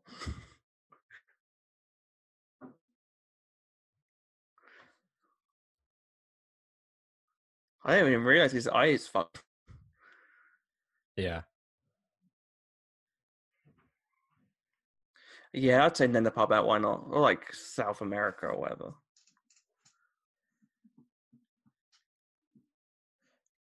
I wonder what the like Bane entrance and exit is for this place. Like, is it a hidden door or something? What for him to get out in the first place, or Well, no, I'm saying like for whoever's running this they have prison. ropes. They There's have ropes? Yeah.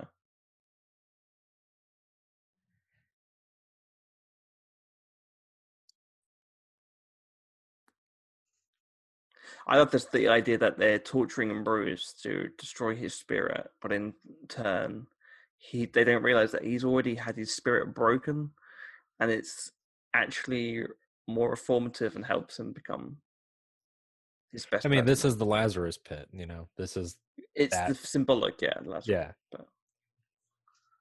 But also, you got good cable.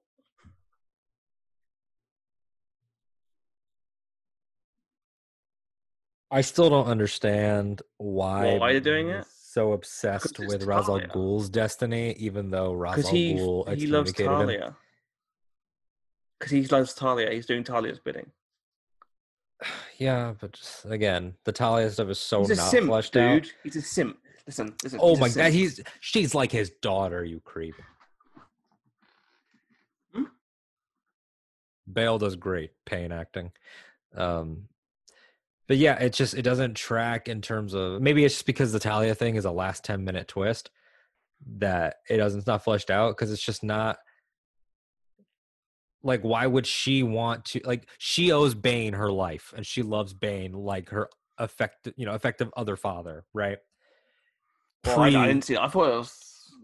well pre Bane in the league because she's a she's a little child and Bane is a grown ass man in that prison.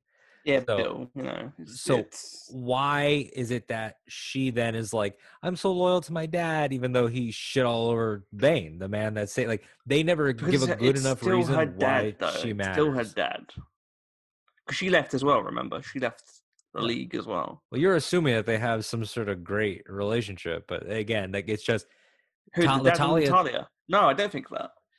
Ra's and Talia. Yeah, I don't think Ra's and Talia had a great relationship, but at the end of the day, it's still her father. But if she left and if her protector and only friend was excommunicated, why? Maybe if the I don't know. Maybe if She the twist with him. happened earlier in the film, maybe in the second act, and then Well, We we'll get more. to it. We'll see.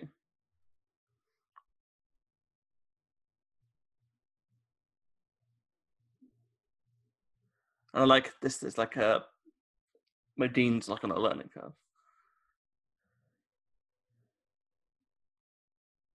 Well, again, this is it. It's just them training him to be the next Batman. any way you can. Yeah, I mean that's again that's what Gordon's been forced to do his entire career up to this point is bend those rules.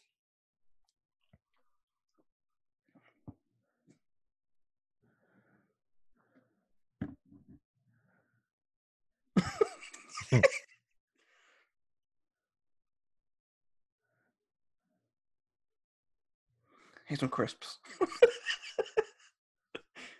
or chips, America. Bane Oh. asked us to feed you salt and vinegar because he Oh. knows they're oh. the worst chip. Thank, thank you, Alden. They're really bad.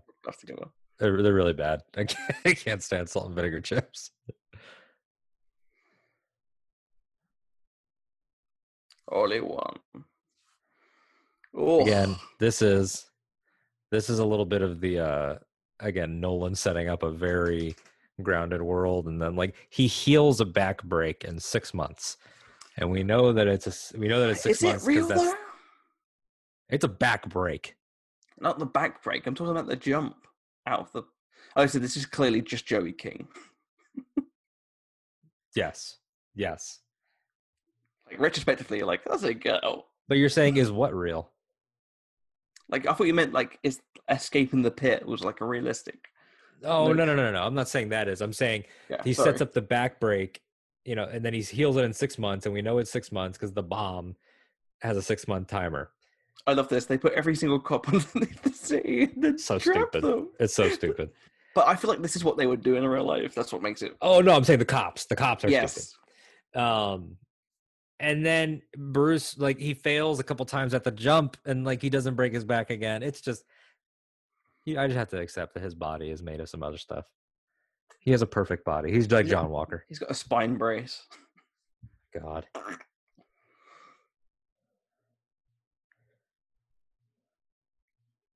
I mean, it's the same with the comics, though. Like, he's been through weird stuff. It's a comic book movie still. So that's why I always, even though Nolan says this is realistic and we have to come from a grounded perspective, I still enter every single film with that perspective because it's, in its nature, the source material, what it's depicting is loose. For sure. It's just when the movies are begging you to see I mean, your your your personally your perspective is that you're going to go deep down that like you're going with Nolan's viewpoint, whereas I personally have that distinction in my brain. I'm like, well, I and get it, normally I'm with it. also, yeah, normally i'm with yeah. it because that's you know again any mcu film any x-men film even the the grimmest of the x-men films which would definitely be logan still you know works within the mythology of well it's superpowers whereas Mhm. nolan was like i'm never going to do superpowers and i'm never going to do any of this stuff and even with bane i'm not going to do venom the, the best you'll get out of me is some vague tubes on his face well, he's he hurt his mouth. but still, like for me, I can't make that. I can't listen to Nolan in that regard because the film just does something different. yeah yeah which i guess was a problem with not a problem but it's a, it's, it's something that you know he has to reconcile it's just I think it's yeah it was a marketing point as well. I think I think it was to prove that it's not going to be like Batman and Robin. Yeah. How do you feel about Gordon being Gordon and Alfred being written out of the A plot for a long time? I like it because it's teaching this new generation. Bruce, in a sense, becomes the new Alfred to Blake by teaching him, Yeah. and Gordon is also teaching him.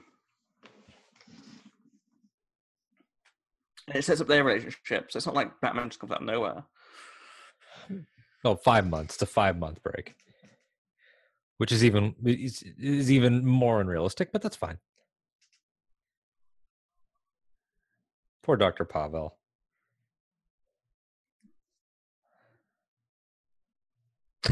I love, I just love Joseph Gordon-Levitt. Hey,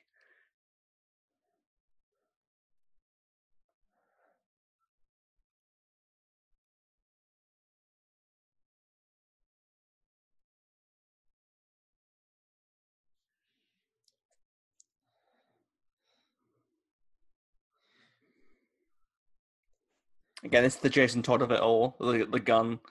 The It's not until ricochet bullet. I'm not sure if that's a thing that would ever actually work, but it's cool. Yeah. Again, like, he's learning that guns don't work. And even That's the more Bruce so Wayne than moment. like, even more so than guns don't work. It's just that he probably is new on the force and probably he's been in firefights, but he probably has never killed a man. And also, like, it's the Bruce Wayne moment. He's like, this, this is the weapon of the enemy. Throw it away. It doesn't work. They're to blow up the bridge. And the buildings where the police are.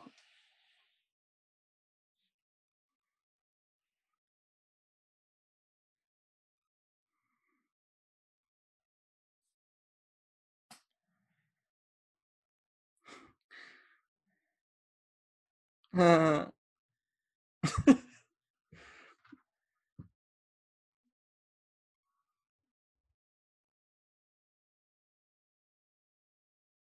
this kid. You know what? Bane's not wrong. What a lovely, lovely voice.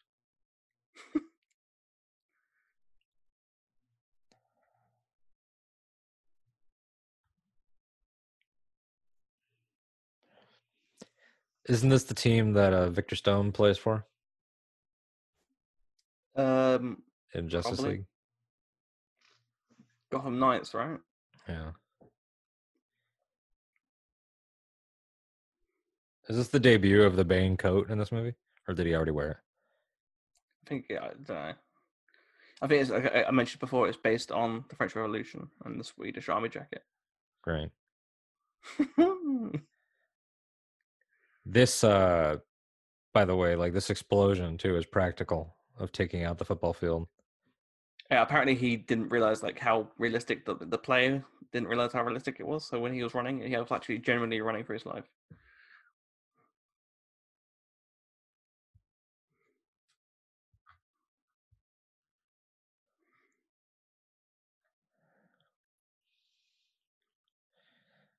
While we're here, here's a really weird fact.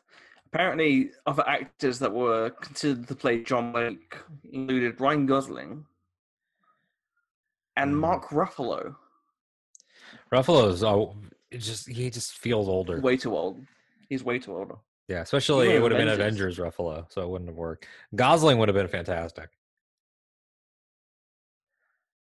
But I do like Joseph Gordon-Levitt. He just feels more like I don't know. He's young, Feels more like the Robin. younger, impressionable. Apparently, before the Christmas of 2011, Christopher Nolan invited several prominent directors, including Edgar Wright, Michael Bay, Bryan Singer, Jon Favreau, Eli Roth, Duncan Jones, and Stephen Daldry to IMAX to screen the first six minutes. Hmm. One of them- one of them was next to Bryan Singer, but you know, Nice. Good old Brian.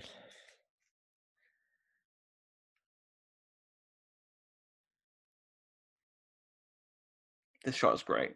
The bridges. Charles always wanted to build bridges. Wrong franchise, dude. And then there's Metropolis over there. Oh, shut the fuck up. hey man, they said it, not me.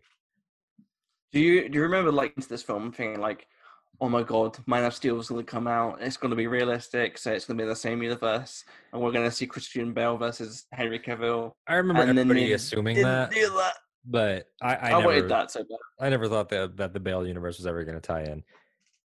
Well, it made more if- sense Because if like- Superman exists in th- in these movies, he's an asshole because he could have solved this very easily.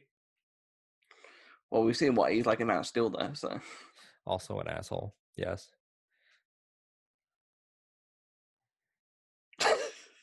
It's almost like a well executed plot. it's almost like I told you. Five fucking. minutes. Not I like this as well. The bit Oh, and Gordon, the fake out, yeah, where you think he's in trouble. Well, he is in trouble, to die. Yeah, You think that they got him. Yeah. mind your corners, son. Yeah. Are you okay? Get the fuck out! I need your car, man. Me playing Grand Theft Auto, except I'm not a cop. I just need your car. Gordon, it's time to show these young boys how it's done. He's been healthy for about five weeks now. Just Gordon just likes the hospital food. He's got no wife and Really, kids. it's that Barbara cooked exactly. But and he's like, no, this is the first time I've been cared for in about six years. Oh, pulling a drip out is sucks.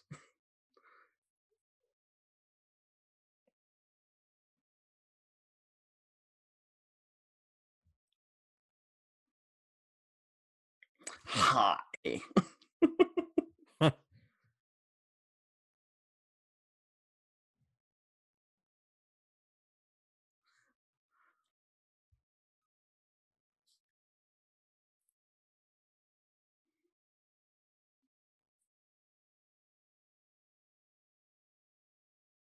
Thank you, sir.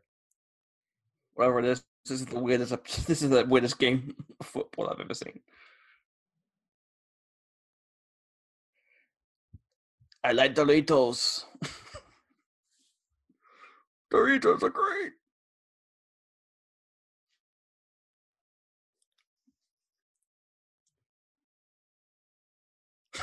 no shit.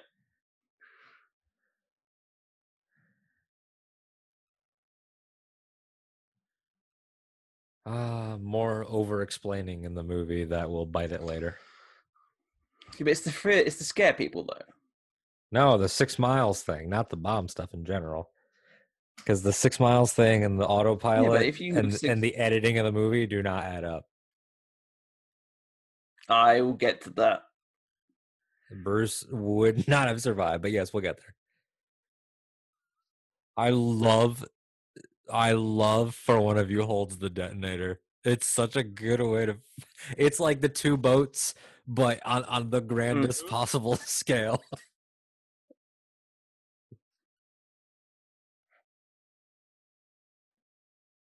By the way, we should shout out um the Lego Batman movie for using this voice, and I guess the Harley Quinn cartoon as well. Everybody that Mhm. has used this voice since, it is always a good choice. It's great.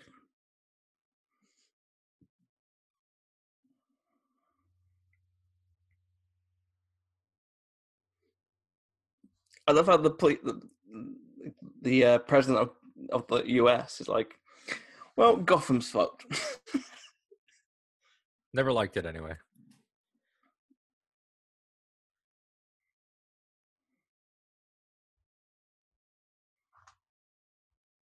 Peace out, bitches.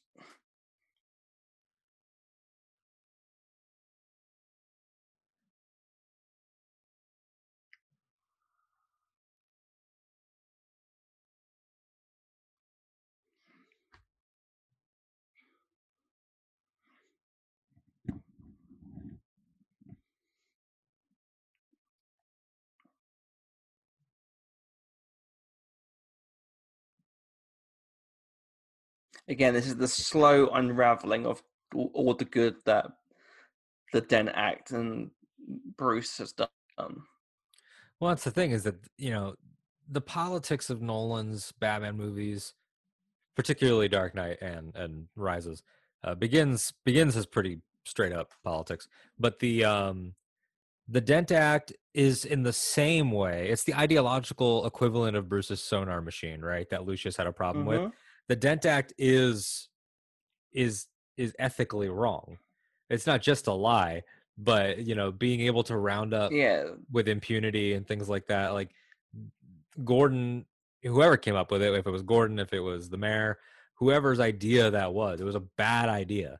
You know, you wasted. Not only was the Harvey thing a lie, but you also wasted it. You could have done something really good with that, and you didn't. yeah. I also do love this sequence of Bruce like feeling desperation and he clearly it's the love for the city that he cares more about than his own his own well being, his sense of self. Yeah. It's we're on our own.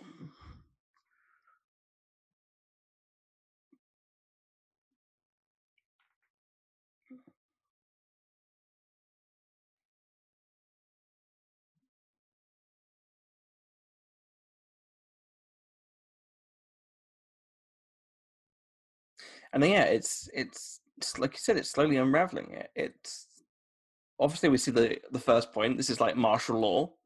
Then they break the prisoners out here, and he's just straight up tells the. That's what's great about his act here. Bane's telling the truth.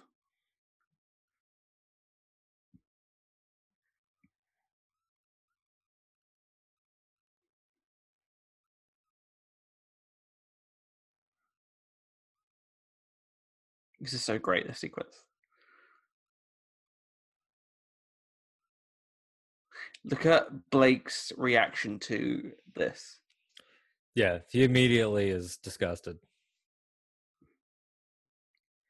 Also, uh, Gary Oldman, when he reacts and yells at Blake because of this, it, he completely, completely has an accent change, and Yes. he chews the scenery, and it's so good. He goes full Gary Oldman. This is great. I love the speeches. He mocks him. Save My boy.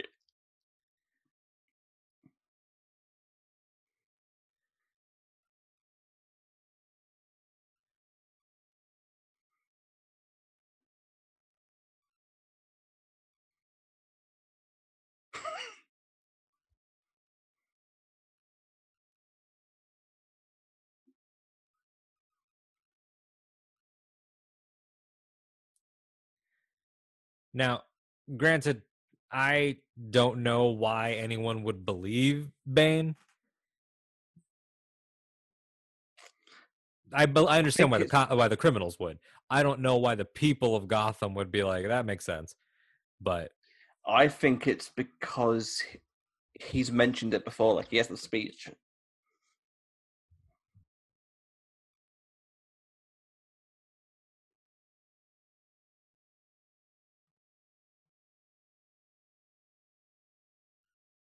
Here it comes.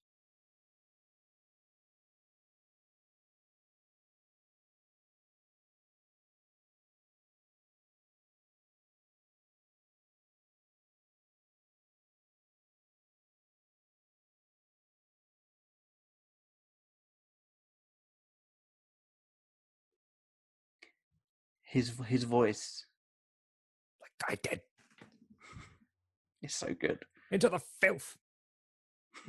It's great. Look at him. He's still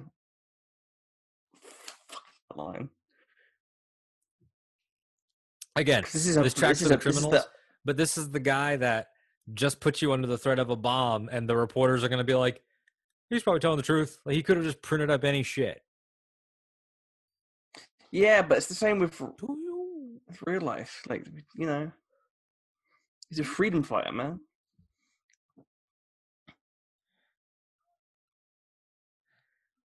Now the effects of it are are I I think are interesting And- and cool. Like a people's court run by a crane.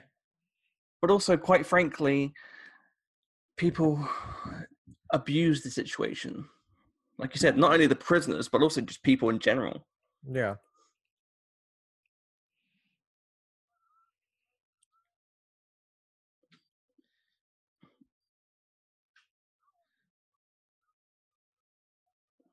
It's the French. It's this is again. It's a it's a reference to the French Revolution when the people were overcome with a, a frenzy, and this actually happened.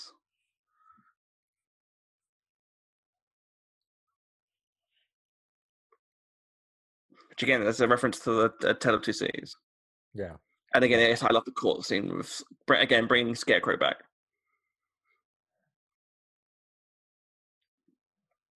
She doesn't love it. Like this is the Selina is like seeing the change now. She's talked about this for ages, but it, it's not right. Well, again, because like the like the fragile piece, this is also not built on truth. It's not actually uh, a class struggle. It's not actually. I mean, it's class struggle, but it's not actually an uprising of the people. It's an uprising of terrorists manipulating the people. Well, it's an uprising of terrorists manipulating people, and people again, yeah, manipulating the situation. They're getting rid of the rich, but are they any better than them? I don't necessarily think so. Like nobody's gaining people. anything. It's just everyone's burning down together. Mm. This is me just normally doing a press up. Honestly, he says you're an idiot. Your back is broken, you moron.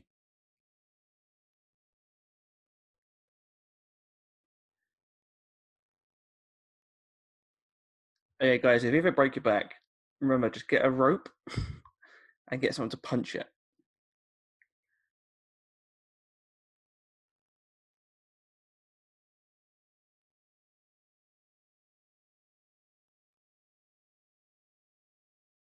His fumbling attempts. What the fuck did he do?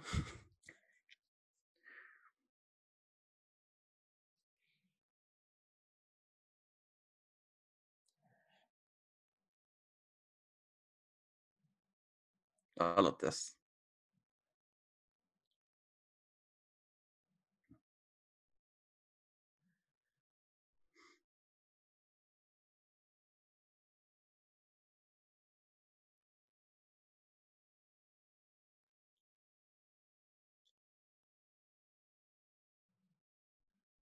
It's a recurring cycle, like with Ra's. He got excommunicated, and he does the same. Yeah.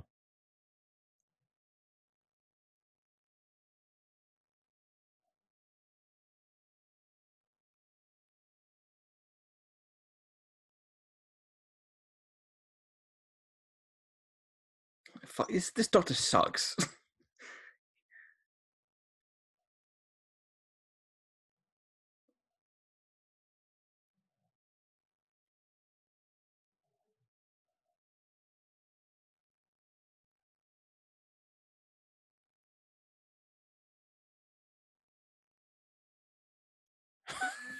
this guy, yeah, I messed up his face. I let the mom die. Locked the didn't yeah, left the door open, lazy fucker. See, that's actually good expositional writing because it dodges the question where he says Bane was Bane was the child he grew up here, or Bane was born here, he grew up here. Mm. The doctor is able to tell the story without he's dodging the question and he's not, you know. Oh.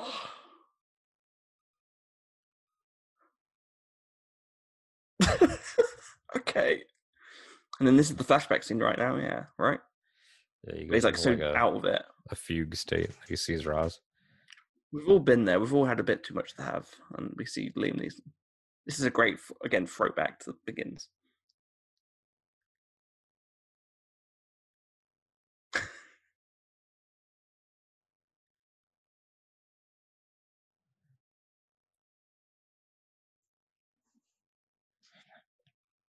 His legacy.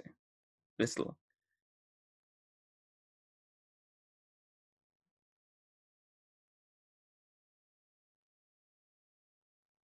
I'd say as well, that's a great double.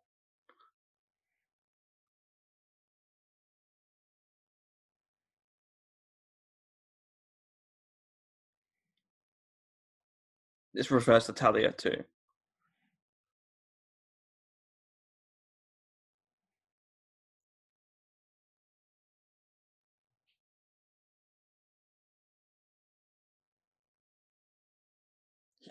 So much.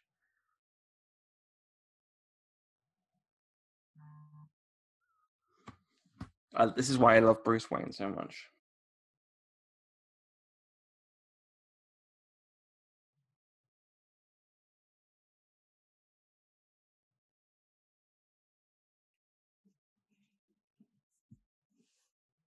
This guy does more doctor work than the doctor.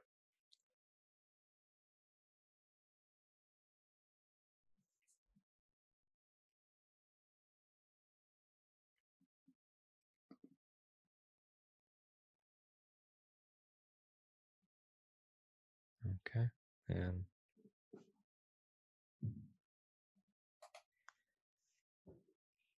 I do love snow in Gotham. I love Snow in Gotham. Gotham at Christmas, great film.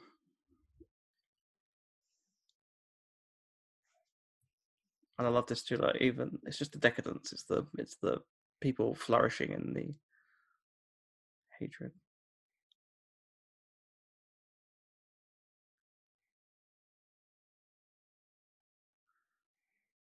Not though, is it?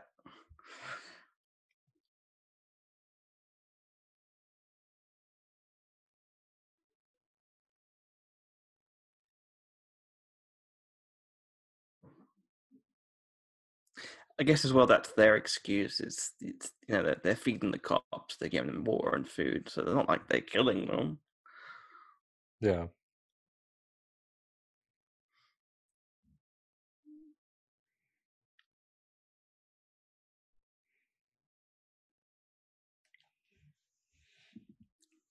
And still, like he cares about the kids and stuff. I love John Blake.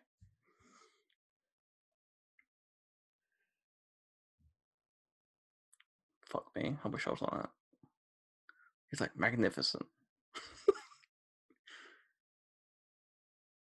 I love this line he gives about "I'm not angry." I'm sorry, I'm not. Uh, I'm not afraid. I'm angry. I love that line so much. Attempt number one, baby. Again, this is all thematic stuff from Nolan. It's that you can't you can't escape until you control confront your fears. You can't pretend to be okay unless you confront your fears. Well, right, and the, and the having the rope is is pretend. It's not doing it for Yeah. real. It's, it's No. a safety net. It's not commitment. And it's not until he and he gets frightened again by the bats later on. We'll see that.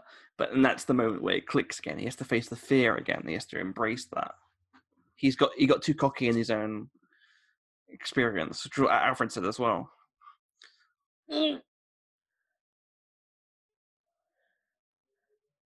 Oh.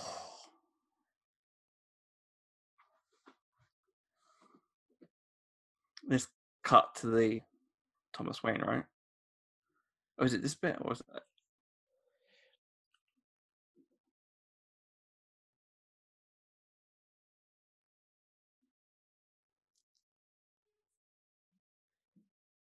I love that's where they cut the shot off. Yeah.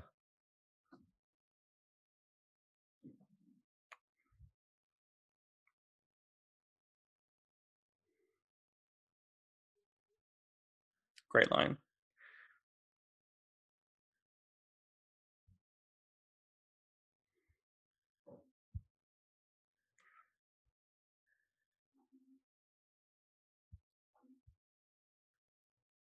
It's Don John Smart.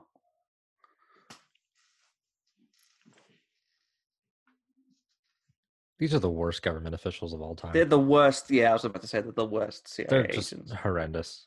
All these guys.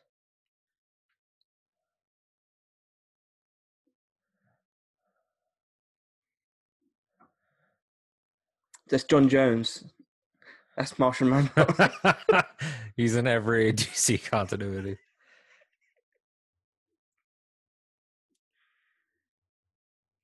They're sitting around eating beans.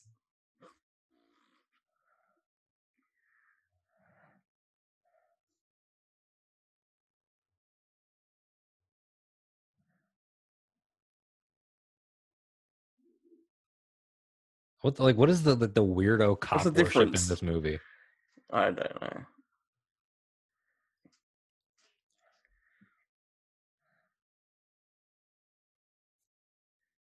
I don't know if on pr- principle or on concept I like an ex cop being Batman.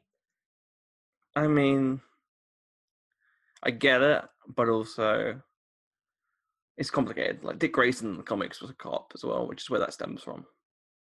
No, totally. Yeah, no. I, again, it's just even there. Like it's just weird. Like, and we'll talk about this when we get to the end of the movie. But I don't think that Robin John Blake just can be Batman. Like he, because here's the key element. It was not just Batman can be anybody, which tracks and that makes sense for the themes. It was also you must make yourself more than just a man. Like I think that yeah, Batman. John Blake, yeah, but John Blake needs to leave. Like he needs to go become more than John Blake because as it stands, he's just a, a cop with no Alfred. and a- Yeah, but that's the beginning of it. It's the beginning of his story. It's not like he just goes straight out. I don't think he's still got to learn. I'm sure Bruce is like he had enough time to do the autopilot. I'm sure he did left him a program. He's the Bruce Campbell voice from the Spider-Man games. Hey, buddy. you built the bomb? Like you fucking idiot.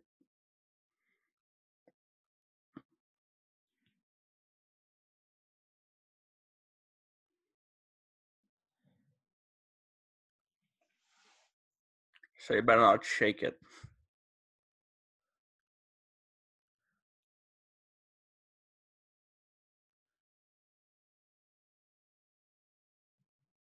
Dickhead.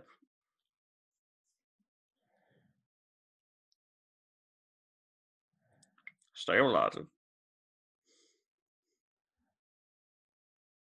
These guys think they're the, they're the bee's knees, and look at them, they are do. so shit.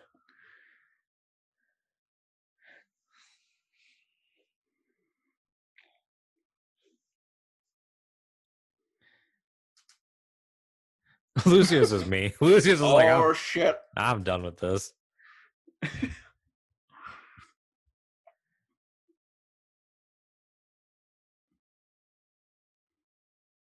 That's a beautiful voice. Again.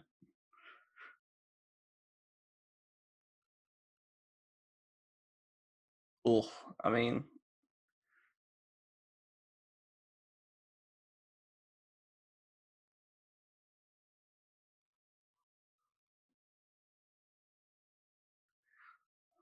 the less we say about that, the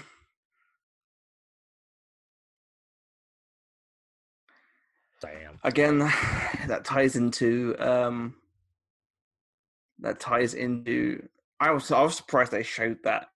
Quite frankly, Yeah, same. that ties back into the French Revolution, executing people in public. Yeah, yeah, absolutely.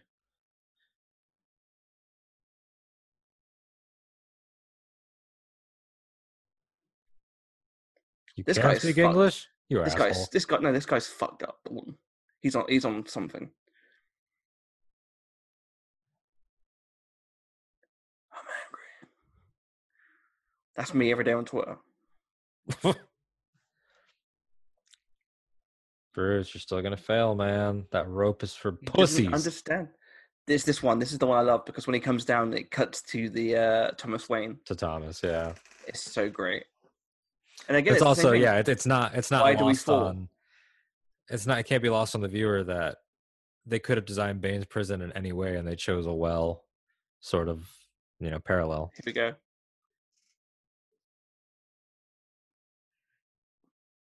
I love it so much. Yeah, it's that it's that one dialogue. I get really emotional near the end of this film, by the way, just to clarify. As a warning for all the listeners.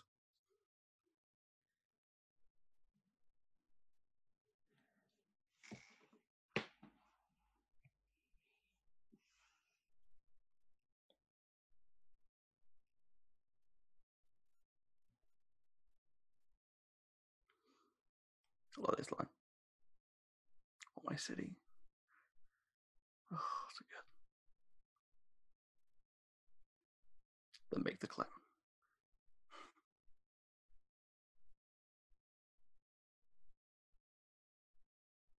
The same way the child did. Without the rope.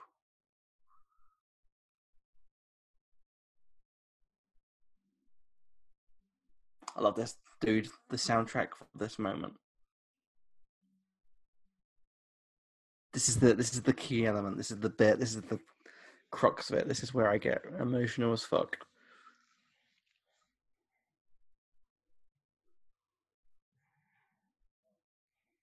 You ready?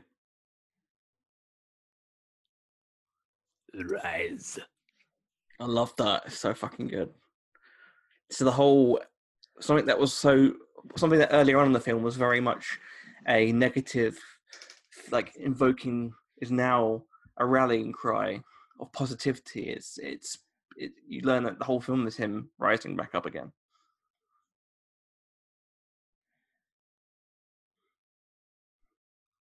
It's also just like a reframing sort of, of of the cult of Bane too, where Yeah, you think it is the cult of Bane, and, and it is to a large degree, but they are also victims. the bats.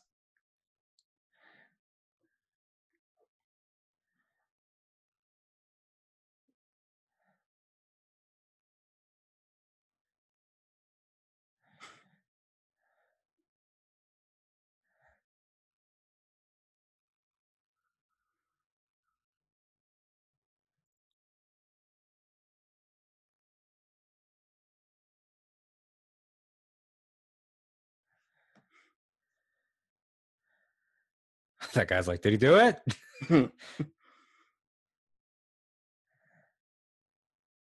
Love it. And he frees them too. Yeah. They're all murderers, but it's fine.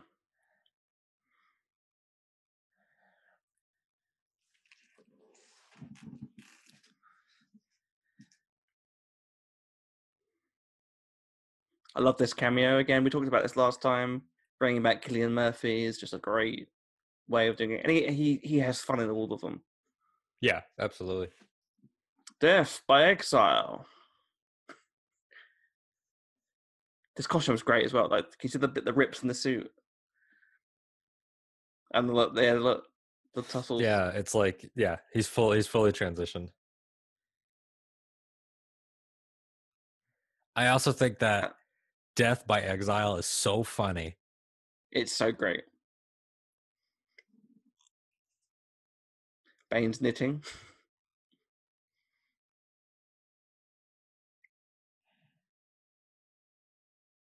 This reminds me a lot of Arkham. Arkham City. Yeah, And they're called Sweat.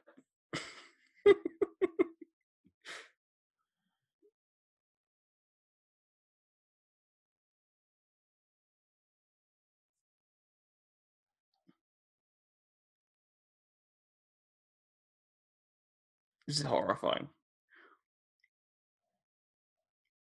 You sacrificed a, your win for a quick stroke. Ugh.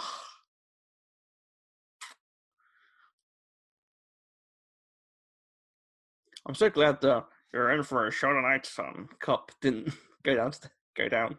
Yeah, dude, it's been so that that's just a weird edit that it was 23 days and now it's 18 hours. The passage Yeah. of time in this movie is not I well like it. tracked. I like it. It- oh, it's fine that that much time passes. It's just they don't do a good job of conveying It was it. because Bruce yeah. has to get a plane back. yeah, basically. I'm also never. I've never been bothered by that. People like, "Where did you get a plane? He's got no money." I'm like, "It's Bruce Wayne." Fuck you, Gordon.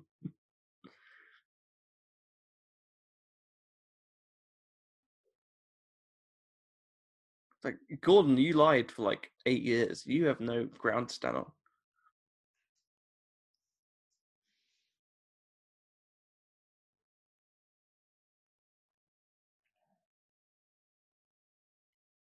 I don't blame him for his actions here. Yeah, I mean, I'm of two minds about it. I mean, it's just He's got kids though, isn't he? So Yeah. like,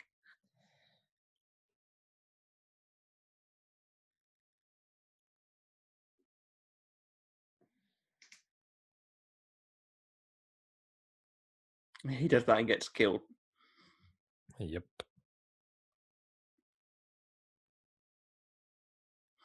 Yeah, I do. Lucius Fox told me.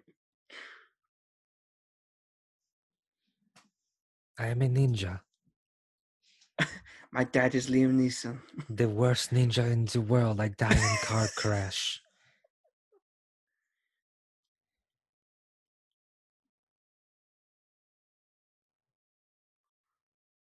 I love this because one, Selina's saving him. Two, the one thing that he needs, this little kid he's like desperate to steal for, she takes a bite out of it. Yeah. To be fair though, if, if Anne Hathaway ate my apple, I would also look after that apple. Hey, For a thief. I love it.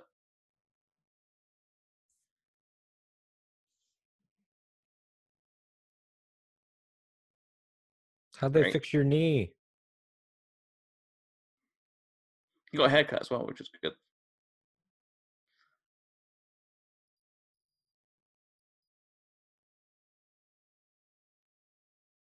Yeah. I love Bruce. He still sees the good in people.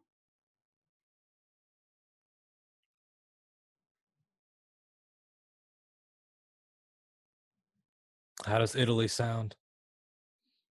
What about if you suck my dick? Oh,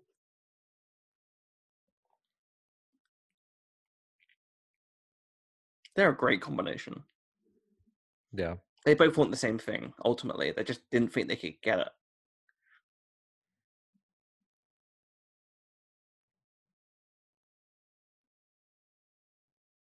Because she still doesn't quite understand why he's like this. She even says it later on. She's like, You've given them everything. Like, what? Why? But he, that's what he's here for. Bruce Wayne died. He is the Batman. That's, that's his job. It's not until he realizes that he can actually take that life that he deserves. And John Blake is the perfect opportunity for that. He's someone else who cares about the city like so much.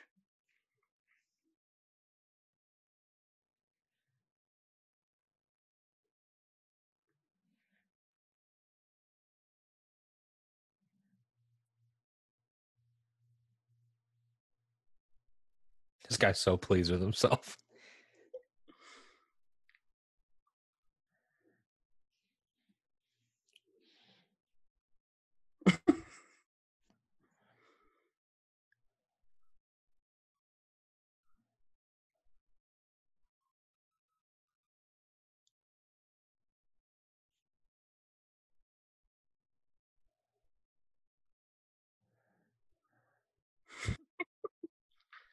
by Exile.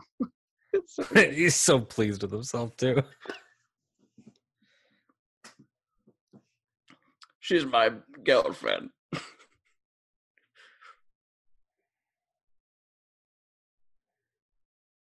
now here's a thing I love that is so dumb, but I love it and it is perfect. The fact that Bruce took what I'm presuming to be a long ass time to set up the flaming bat because it is massive. Yes. It is Yes, massive and it had to have been a long time and he does it purely for the theatricality of Mhm. of the of hope and for Yes. and that goes back to shaking them out of apathy. Like, yes, Mm-hmm. it really serves no functional purpose, but it tells people that they can breathe. and that's one of those things where it's like, yes, like 'cause people go, it would have taken him ages. I'm like, yes, but also he could have gotten some kids to do it whilst he was busy. You know, it, he's he, it's a comic book movie and it's a movie.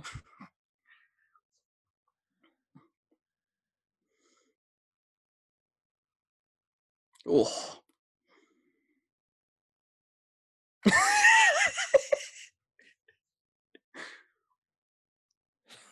Maybe I could tap it then. I was just thinking the same thing. Lucy's like, where can I get me one of those, Mr. Wayne?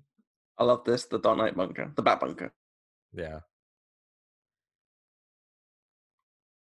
See, he's got his backups. Oh, it's got the different bits.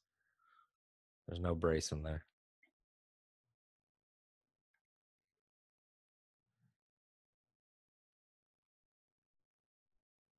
Yeah, I guess. Fucking the music.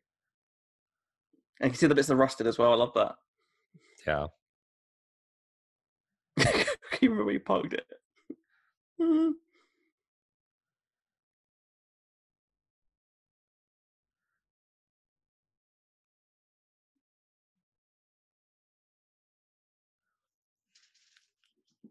Hmm, they're mentioning this autopilot quite a lot in this movie. All they have to, he's tricking him. He needs hmm. plausible deni- deniability. I wonder what that'll come back in the end.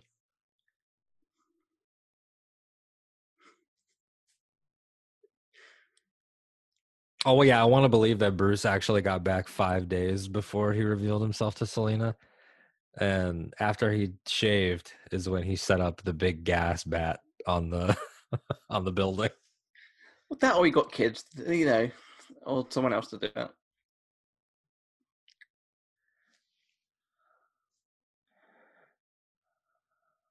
Oh, Damn, rest son. in peace. One guy who was reading messages for about eight months.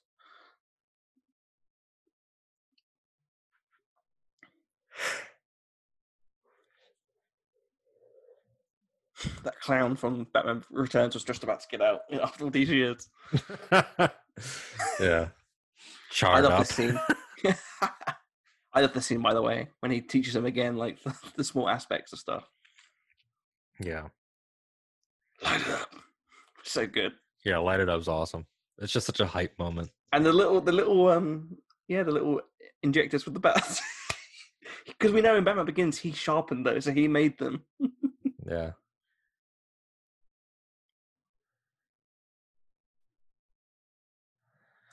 I promise you, it's gonna be really cool. Just throw it down.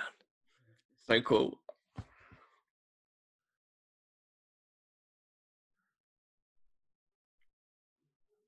And it's a signal call. It works because that's what gets Matthew Modine. Yeah.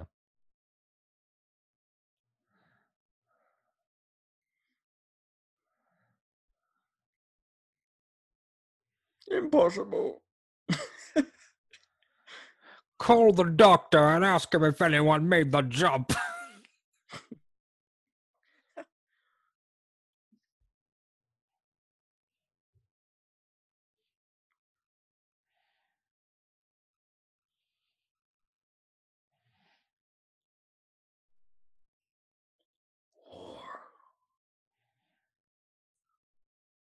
I love this moment with um again, like I said, they teaches him how to do the stuff. And he closes his eyes like, oh shit, I'm gonna die. And then it's the music. And he does this really great ki- is it he beats them up and And then kicks again. the you'll see you kick and it's so fucking good.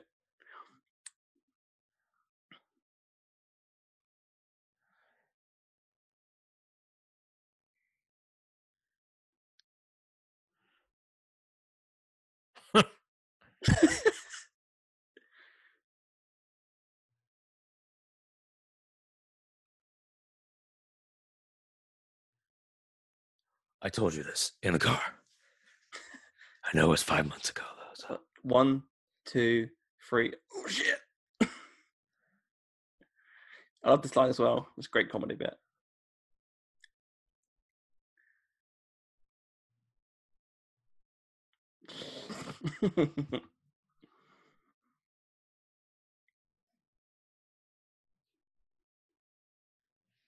The rest of that one dude. I never noticed that.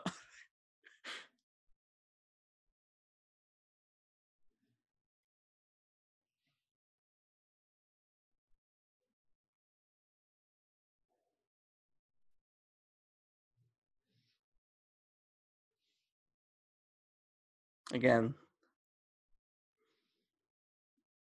it's a nice little callback to the first film. You won't because I'm out of here no matter what happens, actually. If I die, I'm gone. If, if I win, I'm gone. So I love this shot. This is this is pure like Batman Returns. Yeah. This feels very much like a Batman Begins shot as well, like the Browns. Yeah, definitely. And that feels Dark Knight inside the container.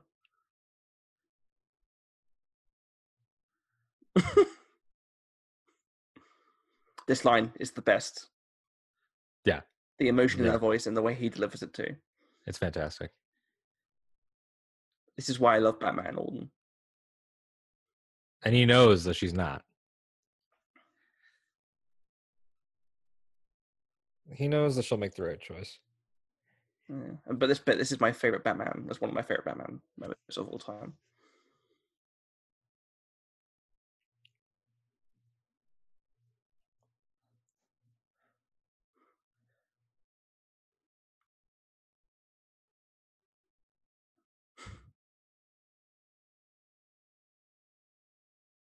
Oh, see, I tell you, I told you, it's starting. I love, I love Batman.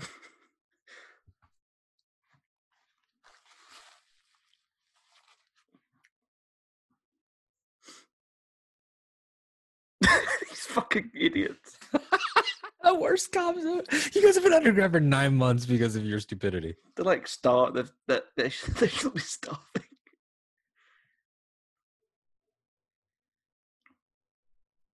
Does that, does that say knob? Oh, ah, I missed it.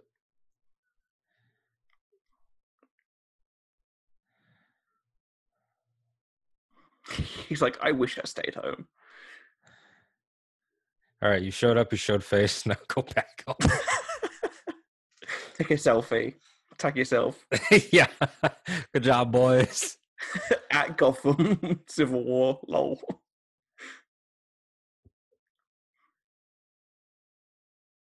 I love how non-proportionate this explosion is when she shoots the cars. It's ridiculous, but I love it.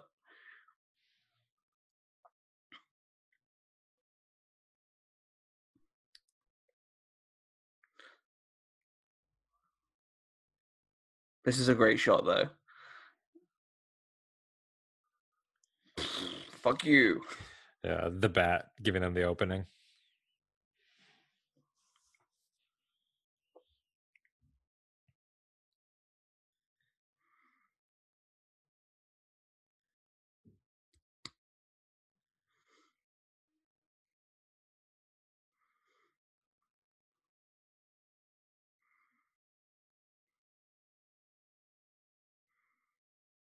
Will she leave? Yeah, I was setting her up for her Han Solo moment. You're 100% right there.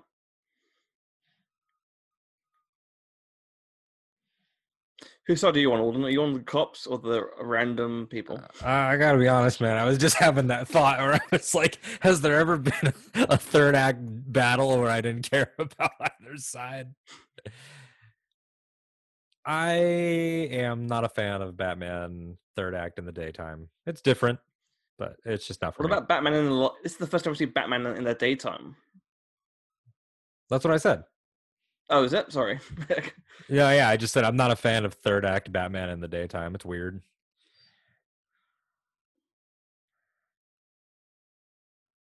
Back to die in your city. Again, Okay, I will admit that's the worst line in the film. I've said that. Yeah, I've said that a bunch of times. It's it's Bruce's weakest work as a. It's yeah, it's not the best thing, but he, you know, he broke his back. Give him credit. And there, you they already again give away your Talia Oh. twist, even if you don't know who Talia is.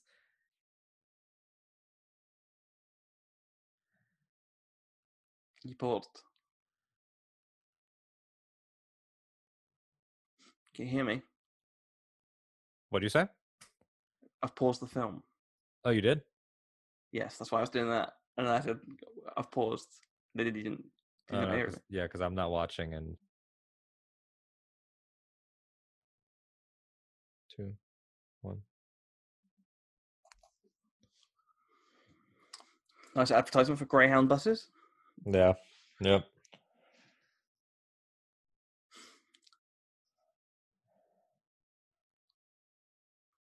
That's me in a video game, you know, and they give you like three dull options before you get the right one.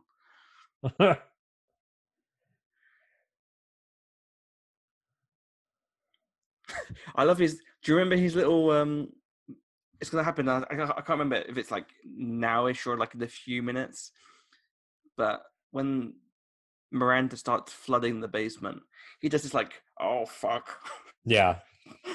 up the ladder. When he like tries to hustle over to the ladder to get out. So this is why this is my point. You know how you said that John Blake can't be Batman, or like he you feel conflicted. Oh fuck's sake! No, sorry, my thing paused again. It paused again. Mm-hmm. Now. And we will three, two, one. Yeah, like I, for, for me, like John Blake, he he's ultimately Batman because right now he's endangering children to do his. What better Batman move is that? That's true. Now look at how many of them there are. I do love this fight sequence because there's a moment in the second where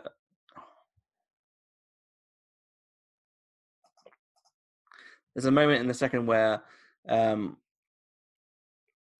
Batman punches the, the the you know the magical gas that's helping Bane, and then Yeah. he gets really like pissed off afterwards, and that's me when I stub my toe. Honestly. He, he goes, he, ah, Ah, yeah, and it, and it again, it, you know, with that setup, it, it's it's it's cumulative pain. It's not just the pain of the fight. hmm It's also his debilitating injury coming at the forefront. That's what I mean. That's the that's the it's the ah fuck, And it makes him sloppy. jaw. But I've had experience with obviously jaw pain because of my history, Yeah. so I get it. So when I watched the film, I was like, "Oh shit!" Like I know how that feels.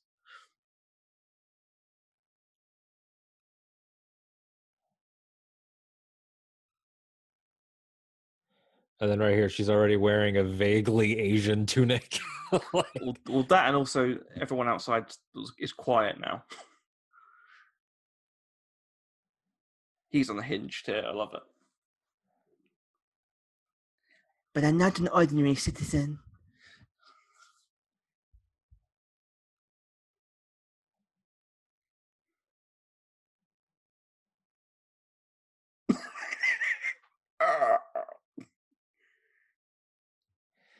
The you have my permission to die thing. It's is- great. It's, it's fine.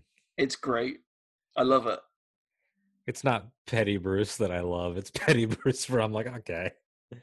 Well, he's pissed off. I love, yeah, the the Bane shock and all though at him being back is Yeah. great.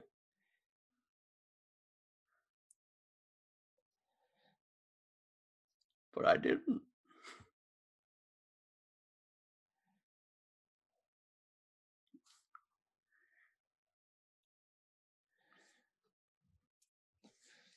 Not the drought of Ra's al Ghul.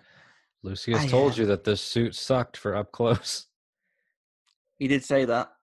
Yeah. He said it. Uh, it'd be more uh, dangerous against knives in the Okay. last film. Yep.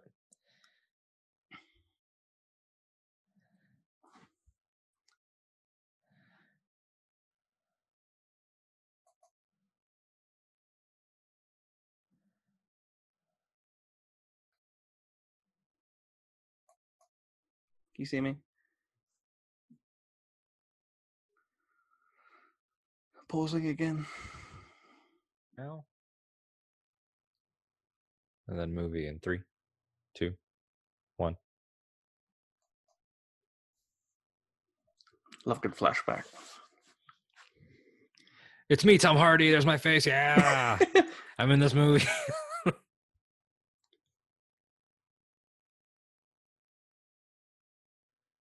this is where she explains the thing we talked about.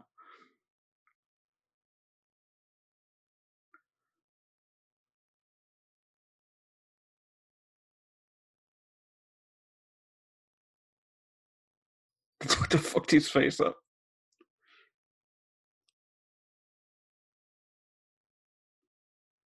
Look at him, he's so badass. Look. Young Ra's is great. Yeah, he's awesome. So he trained us.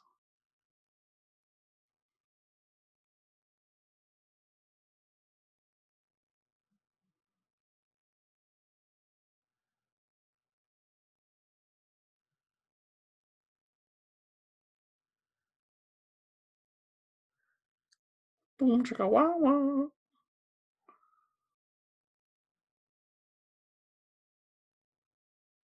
Till you killed him. That's such a leap.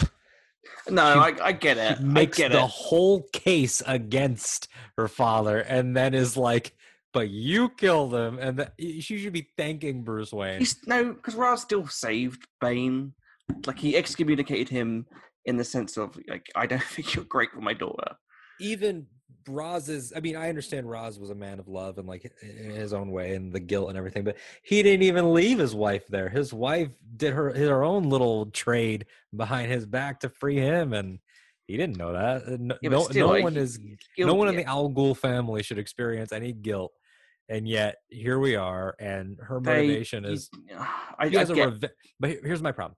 It is combining a revenge plot for you killed my father with we want to fulfill his goals and destiny. because she does agree with him still. Like she, he was murdered doing something that she still agrees with. I guess I just wish she was more of a character. She's like she's, exclusively. She's one of those twist. people. I mean, like if you had a if you had like an argument with your dad, you're like, we can't work live together. I don't think you want them to be murdered still. Well, I mean, o- obviously in this case. Please. that was the original uh, Thanos snap there.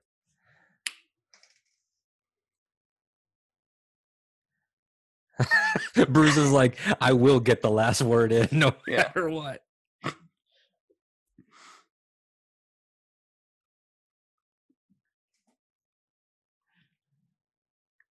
It just reminds me of that P. Holmes sketch where he's like, when I stabbed something in you Yeah. a few Yeah. days ago.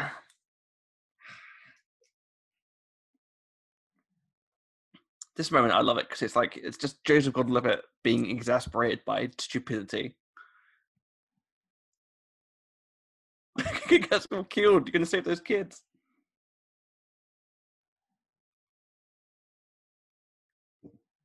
This guy is the worst. They're worse than the Gotham cops.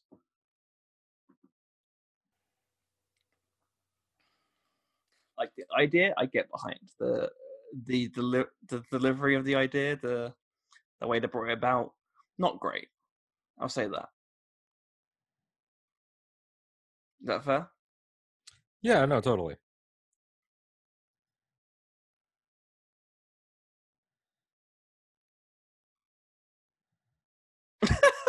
That guy just did the most pointless death. You missed it. Deadshot died. Well, you know, Oh, Modine. Matthew Modine's twisty dead body is like they were like be dead, and he was like, "I'll just be a ballerina." I mean, you just have to imagine the fire.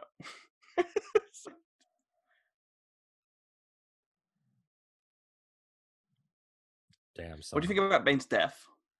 I don't care, and I Thank don't mean you. that in a dismissive way. I just no, mean like, it's yeah. People are so mad by it. Like, shut the fuck up. no, yeah, like I'm not mad by it. Like I think that I, I would have cared less if he was still. I would care more.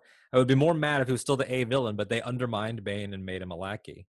So I don't necessarily. I just don't feel anything for Bane at the end. I appreciate him as a protector character, um, but I don't care at all about this Talia. She's so uninteresting and not developed that it doesn't register. She's just she doesn't even really get to be League of Shadows. She's not even doing ninja stuff. Like even the base level of what they have introduced, they don't really do. But their their their team it. up here with the Batpod is pretty great. Mm-hmm. This is the moment where John Blake's like, "Fuck police." this guy.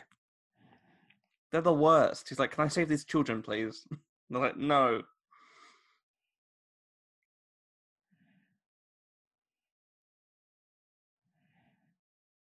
My man.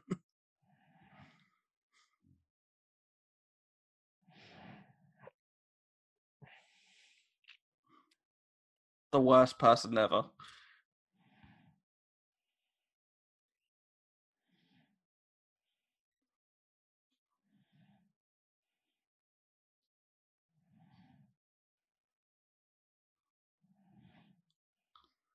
Only got 10 minutes to save the world.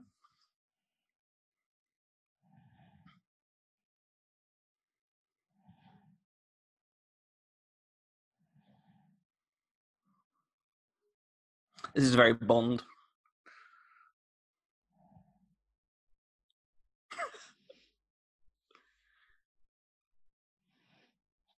this guy's like, we're gonna pray. Well, he's a priest. I know, but it's just like, buddy, it's a nuke. It's a nuke. He's got one job, man. Leave him. I love how the back pocket can still fuck up these tumblers.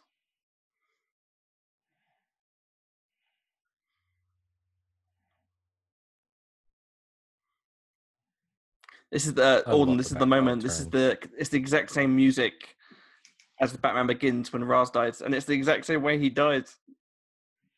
So Ra's died in a way cooler way. He died in a falling exact, train, dude. She dies in exact, a car. It's crash. the exact same death. It's the same music cue. She dies in a minor car crash too. She just falls. Uh, the way it goes down, though, it's exactly the same.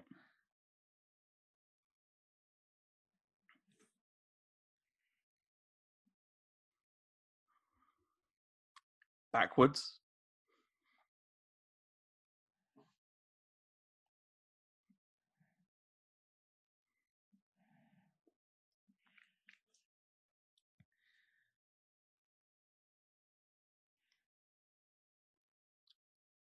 Nice.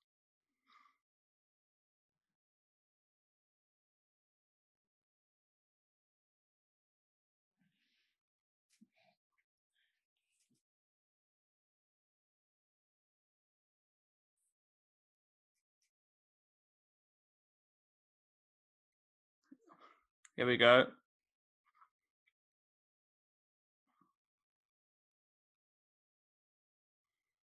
I just can't respect any any tumblers that aren't black. These camo ones just suck. A camo anything sucks.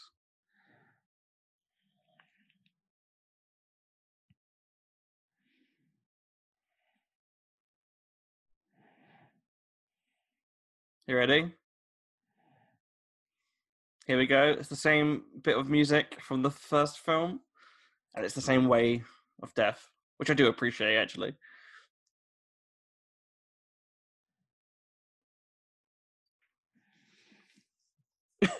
I'll have to save you, Ivor. oh, you can see the head bubbles.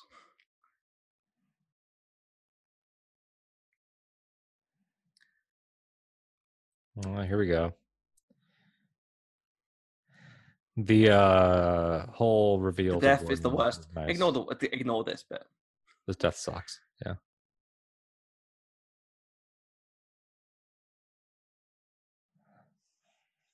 That's great though. That was a good. That was a good. Like, oh shit. Here goes Lucius. Get the hell out of there. This is the bit in cinema. I was like, oh, he's gonna die. Like, I genuinely thought they're gonna kill off Bruce. And this is like, oh shit, oh fuck.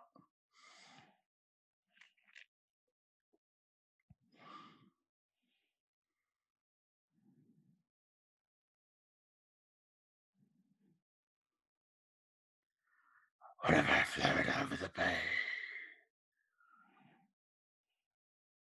That's a, it's an atom bomb.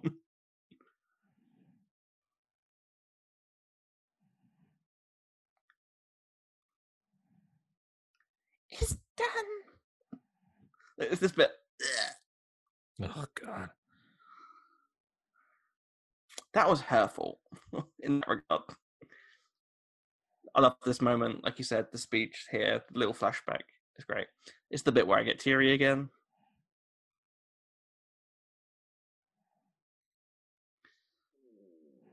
Oh.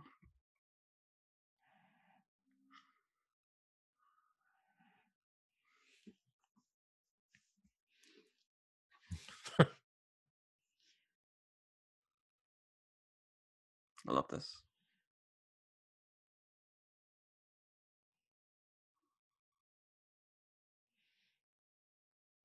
Gordon's like, I met a lot of kids with no parents. I did that all the time. This music cue, though. This whole I love this is the moment I was like weeping. Bruce Wayne.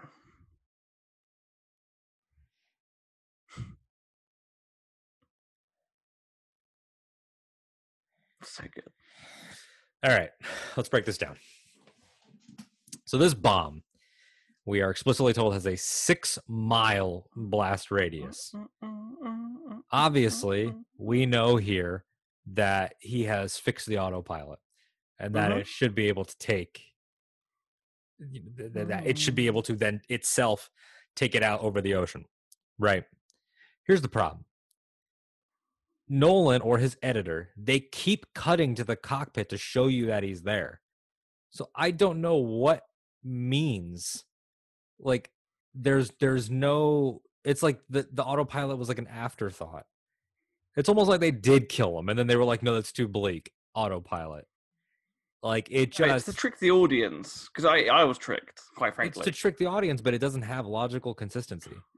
If from this moment on, it coming out of the of the skyscrapers and going over, if you never cut back to the cockpit, it works. It's the fact that he cuts to the cockpit far out over the ocean.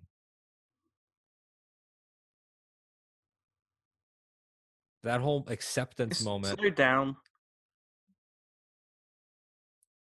How did he get out? And in what way could he have gotten six miles away from his own ship at that point?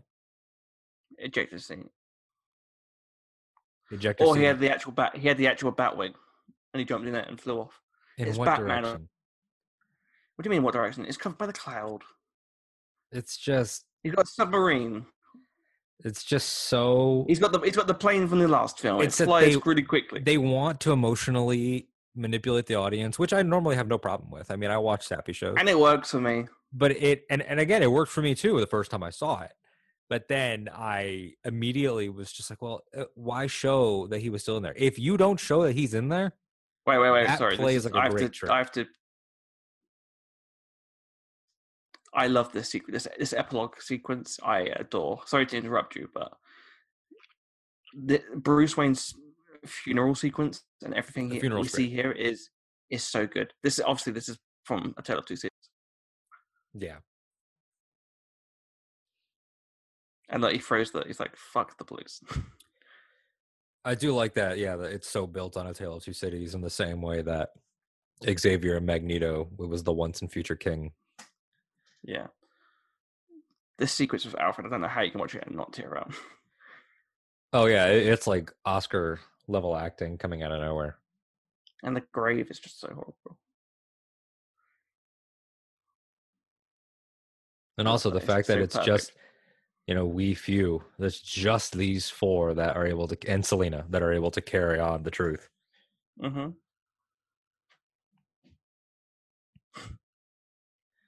It really is kind of fucked up that he didn't include Alfred in. Although he planned to, so he knew he'd find his favorite restaurant.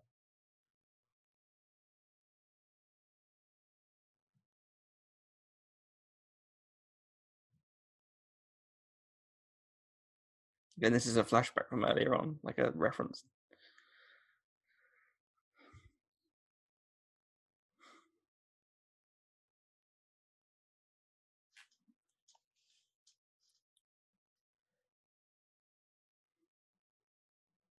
It was the Batman.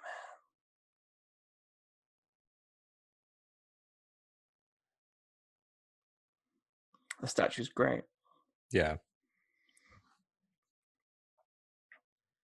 The statue to me actually kind of looks like if Jim Lee drew this version. I love Gordon's face as well. He thinks he's we've lost hope. Like there's even though he saved the day, there's you know this is this is the thing I love so much. This makes me weep. The what he does with the house. I love this so much.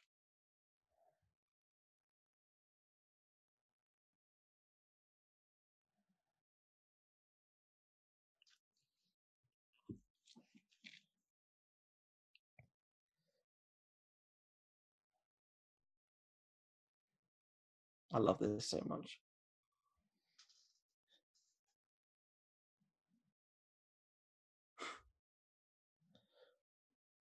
When they, I saw the Martha and Thomas Wayne Home for Children, Yeah, I'd, I'd gone. that was amazing. This right here got an applause in the theater. I know. I applaud. I love this. This this Robin moment.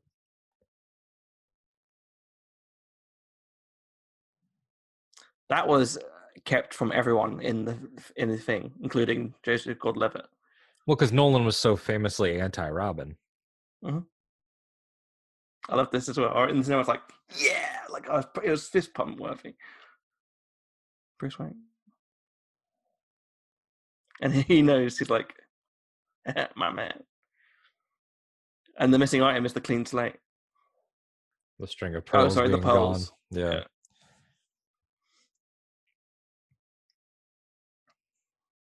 And I love this. I remember seeing this and I was like, I got it. And yes, this is obviously the callback went retrospectively. You watch it again, like, but I'm focusing on Blake in this sequence. Yes, it's happy that Bruce is happy, but I this is like a great flashback. And then he sees, and then you see the, the happiness and the, the hope restored in Gordon here when he sees the symbol fixed. And the great again a shot back to begins when Blake does the exact same thing as Bruce. Like he embraces the bats.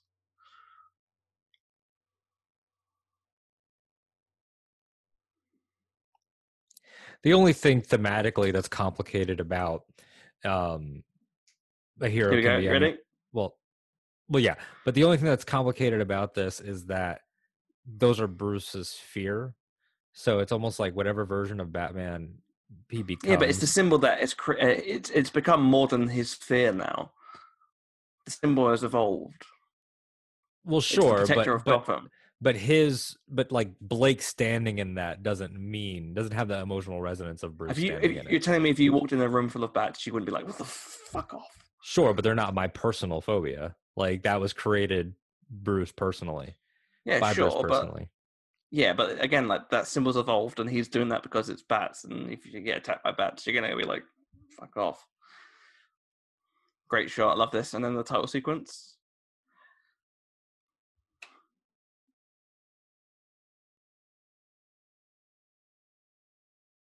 Yeah that was a movie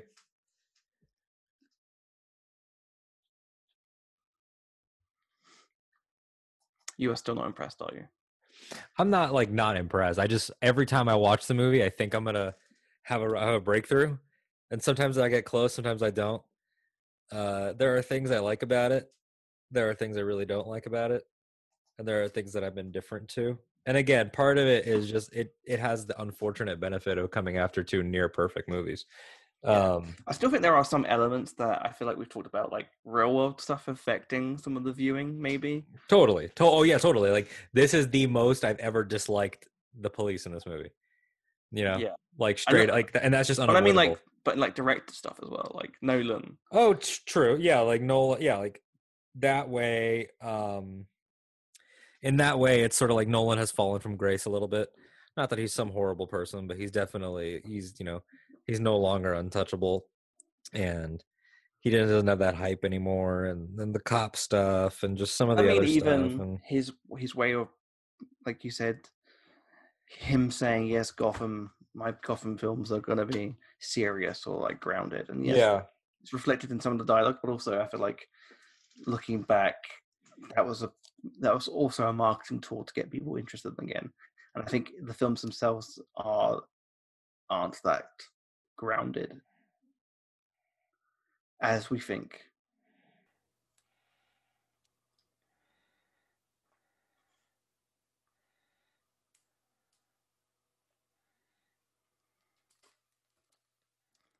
You died? Oh no, I haven't died. No, I was just I was just letting You you, just you. I, no, I, was, I was waiting for your response. I, I got I got the. Okay. no, you were. people people won't understand that, but uh, yeah, no. I just I was listening to your monologue about Nolan, and then it's almost like I was responding in my own mind. Like I was just like, oh yeah, you know, I could see. Like I, I was having the con- the conversation in my brain. I don't think that, and that's not a criticism. That is a that is a, a personal thing that I that what I respect clearly, because we have different views on films, and that's what's hard. That's what's part of the fun. It's it's me being like, yeah, come on, come on, and Yeah. you know, it's not gonna work every time. It's not gonna be hits. I'm not here to brainwash you. I'm, I'm we're here to appreciate and bounce thoughts of stuff. And sometimes we don't like you'll you'll pick something up that I'll be like, yeah, do you know what? I'm not really a big fan of that now. Like looking back, and it's the same thing, and that's what's fun about it. Um, I think this is the most interesting film we've done so far because I feel like no, it's totally. It's definitely the most far we've been. I think. because that's the thing is that we have been mildly differing like in burton schumacher where i like one more and you like another one more Mhm. but generally you know that's sort of a a rollicking sort of four movies to watch these you know we were on such high highs this one we differ so much and then now we're gonna go to low lows together where where we're gonna have we're gonna both be negative coming up well actually that's not entirely true that's not man of steel I don't. Well, actually, I don't know if you've said that to the audience that we're going to do Man of Steel, which is I mean, we are now. But That- let's yeah, just. that- that's we have the- mentioned it. Season that's the reveal. Because I'm, I'm sure some people that are listening to this show would assume we would go straight for BvS, but Charlie and his infinite desire to torture me is going to make me sit through an extra Snyder movie that doesn't even have Batman in it, just because it's sort of part of that Um, well, technically, I think you'll find there is a Wayne Enterprises satellite. yeah, I saw it. seems to infer that Batman does exist. I saw it, and I was I was that guy in 2013 that was like, Wayne, Wayne. Oh my God. I'm gonna, I'm gonna text this. I'm gonna tweet this. I'm gonna tweet about how I wonder which Batman they're gonna connect us to. If it's gonna be a new Batman or if it's gonna be uh, uh Still think it should have been this Batman, but we'll go. I, I I was this is totally we'll talk about it next episode, but I totally thought that Man of Steel and Arrow were gonna tie in together. I interesting. 100% thought that I thought that Zod's "You Are Not Alone" message was gonna pop up in that season of Arrow. That would be great. That would have been amazing. And that it would have been like on Oliver's like Arrow Cave screen and Well, Oliver. Diggle to and fair, Felicity. to be fair to younger Alden, technically you're right. Yeah, I mean, kinda. Well, no, completely, because we know the Snyderverse and the Arrowverse have connected. They've met.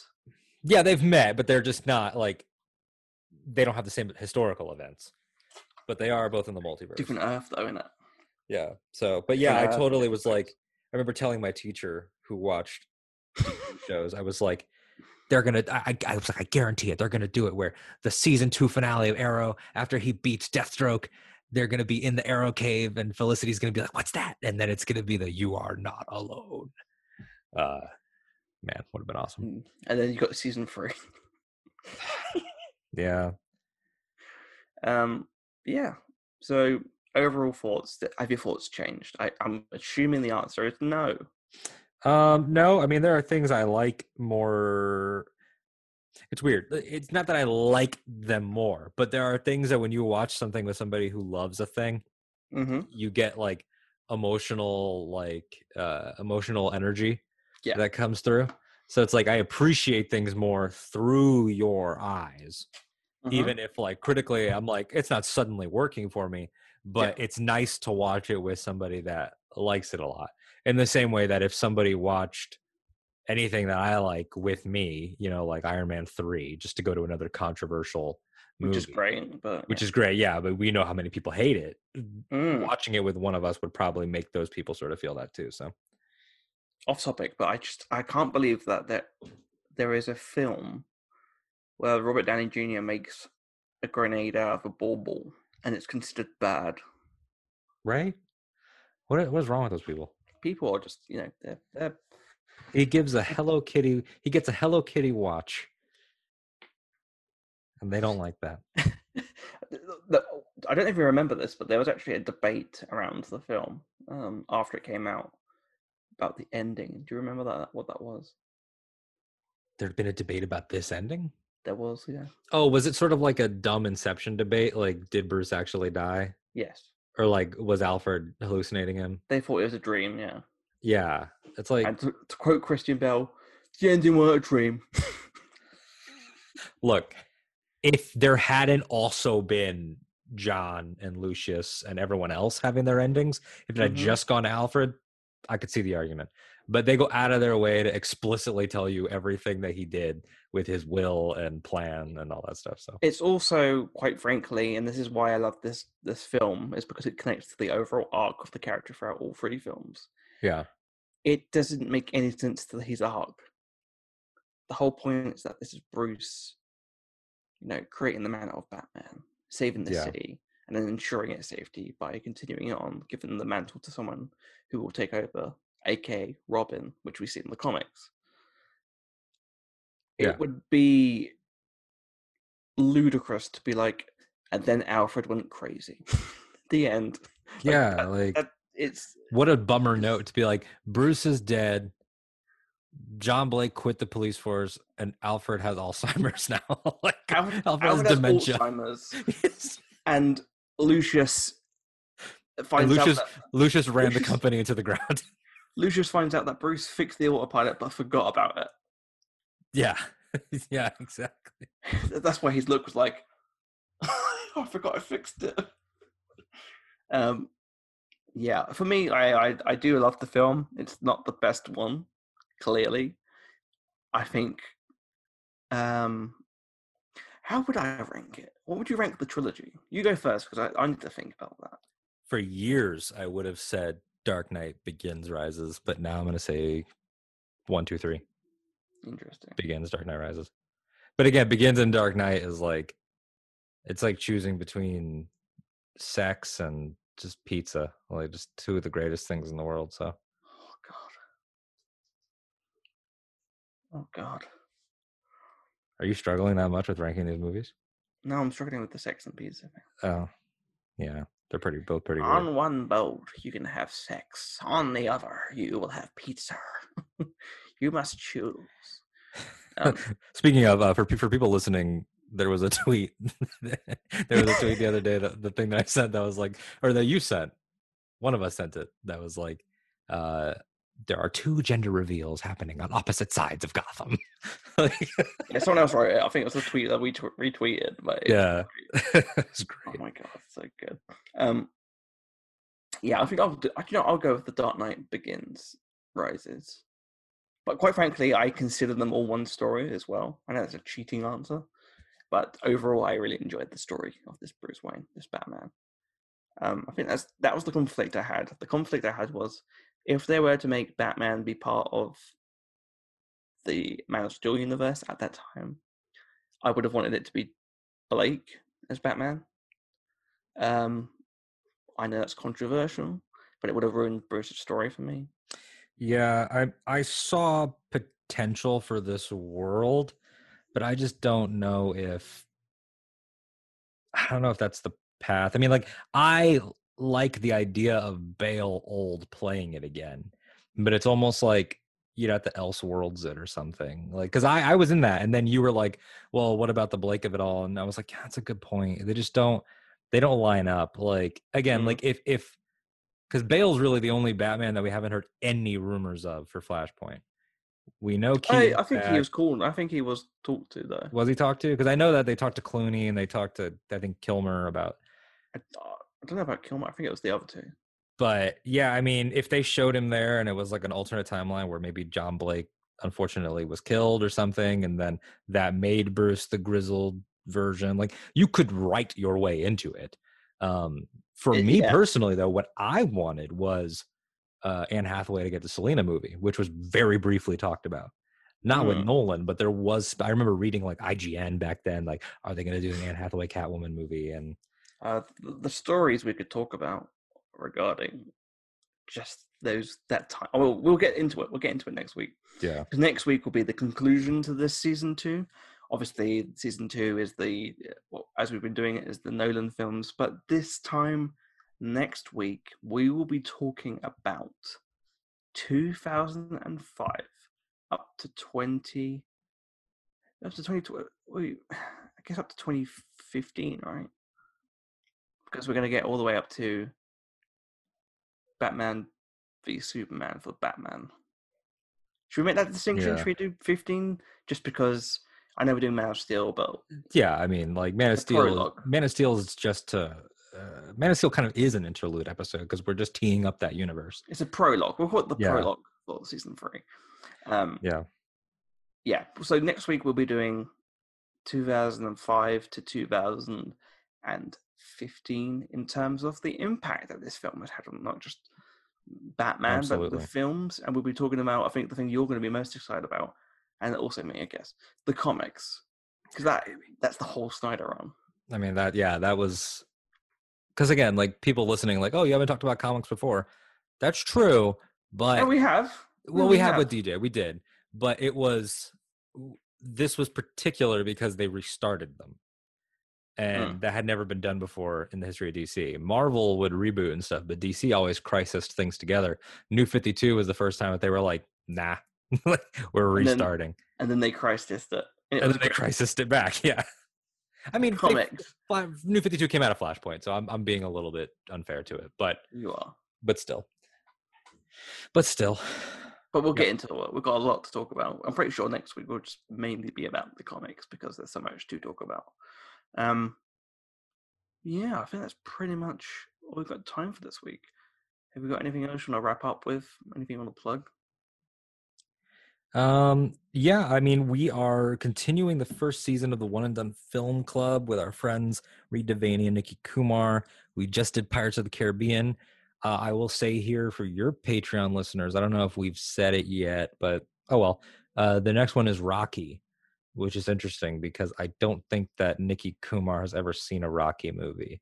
So he could really go anywhere. So we'll see where we end up with that. And then on Octo Radio, Star Wars podcast, Tori Fox is doing her lightsaber series, which has been wonderful and really, really insightful uh, into all the lightsaber mythology and design. And then I just had uh, Christina Ariel from the, or I'm about to, time is weird um, about when these things come out, but Christina Ariel from the High Republic show uh, and Lucasfilm is on the show as well. Uh, with some other cool stuff coming up with uh, Bad Batch. I'm assuming that we'll all be talking about that all over. So, yeah. Absolutely. Well, again, you can catch us next time on Batman Returns, Same bat time, same bat patron. But until then, goodbye. So that's what that feels like. I don't like hockey fans.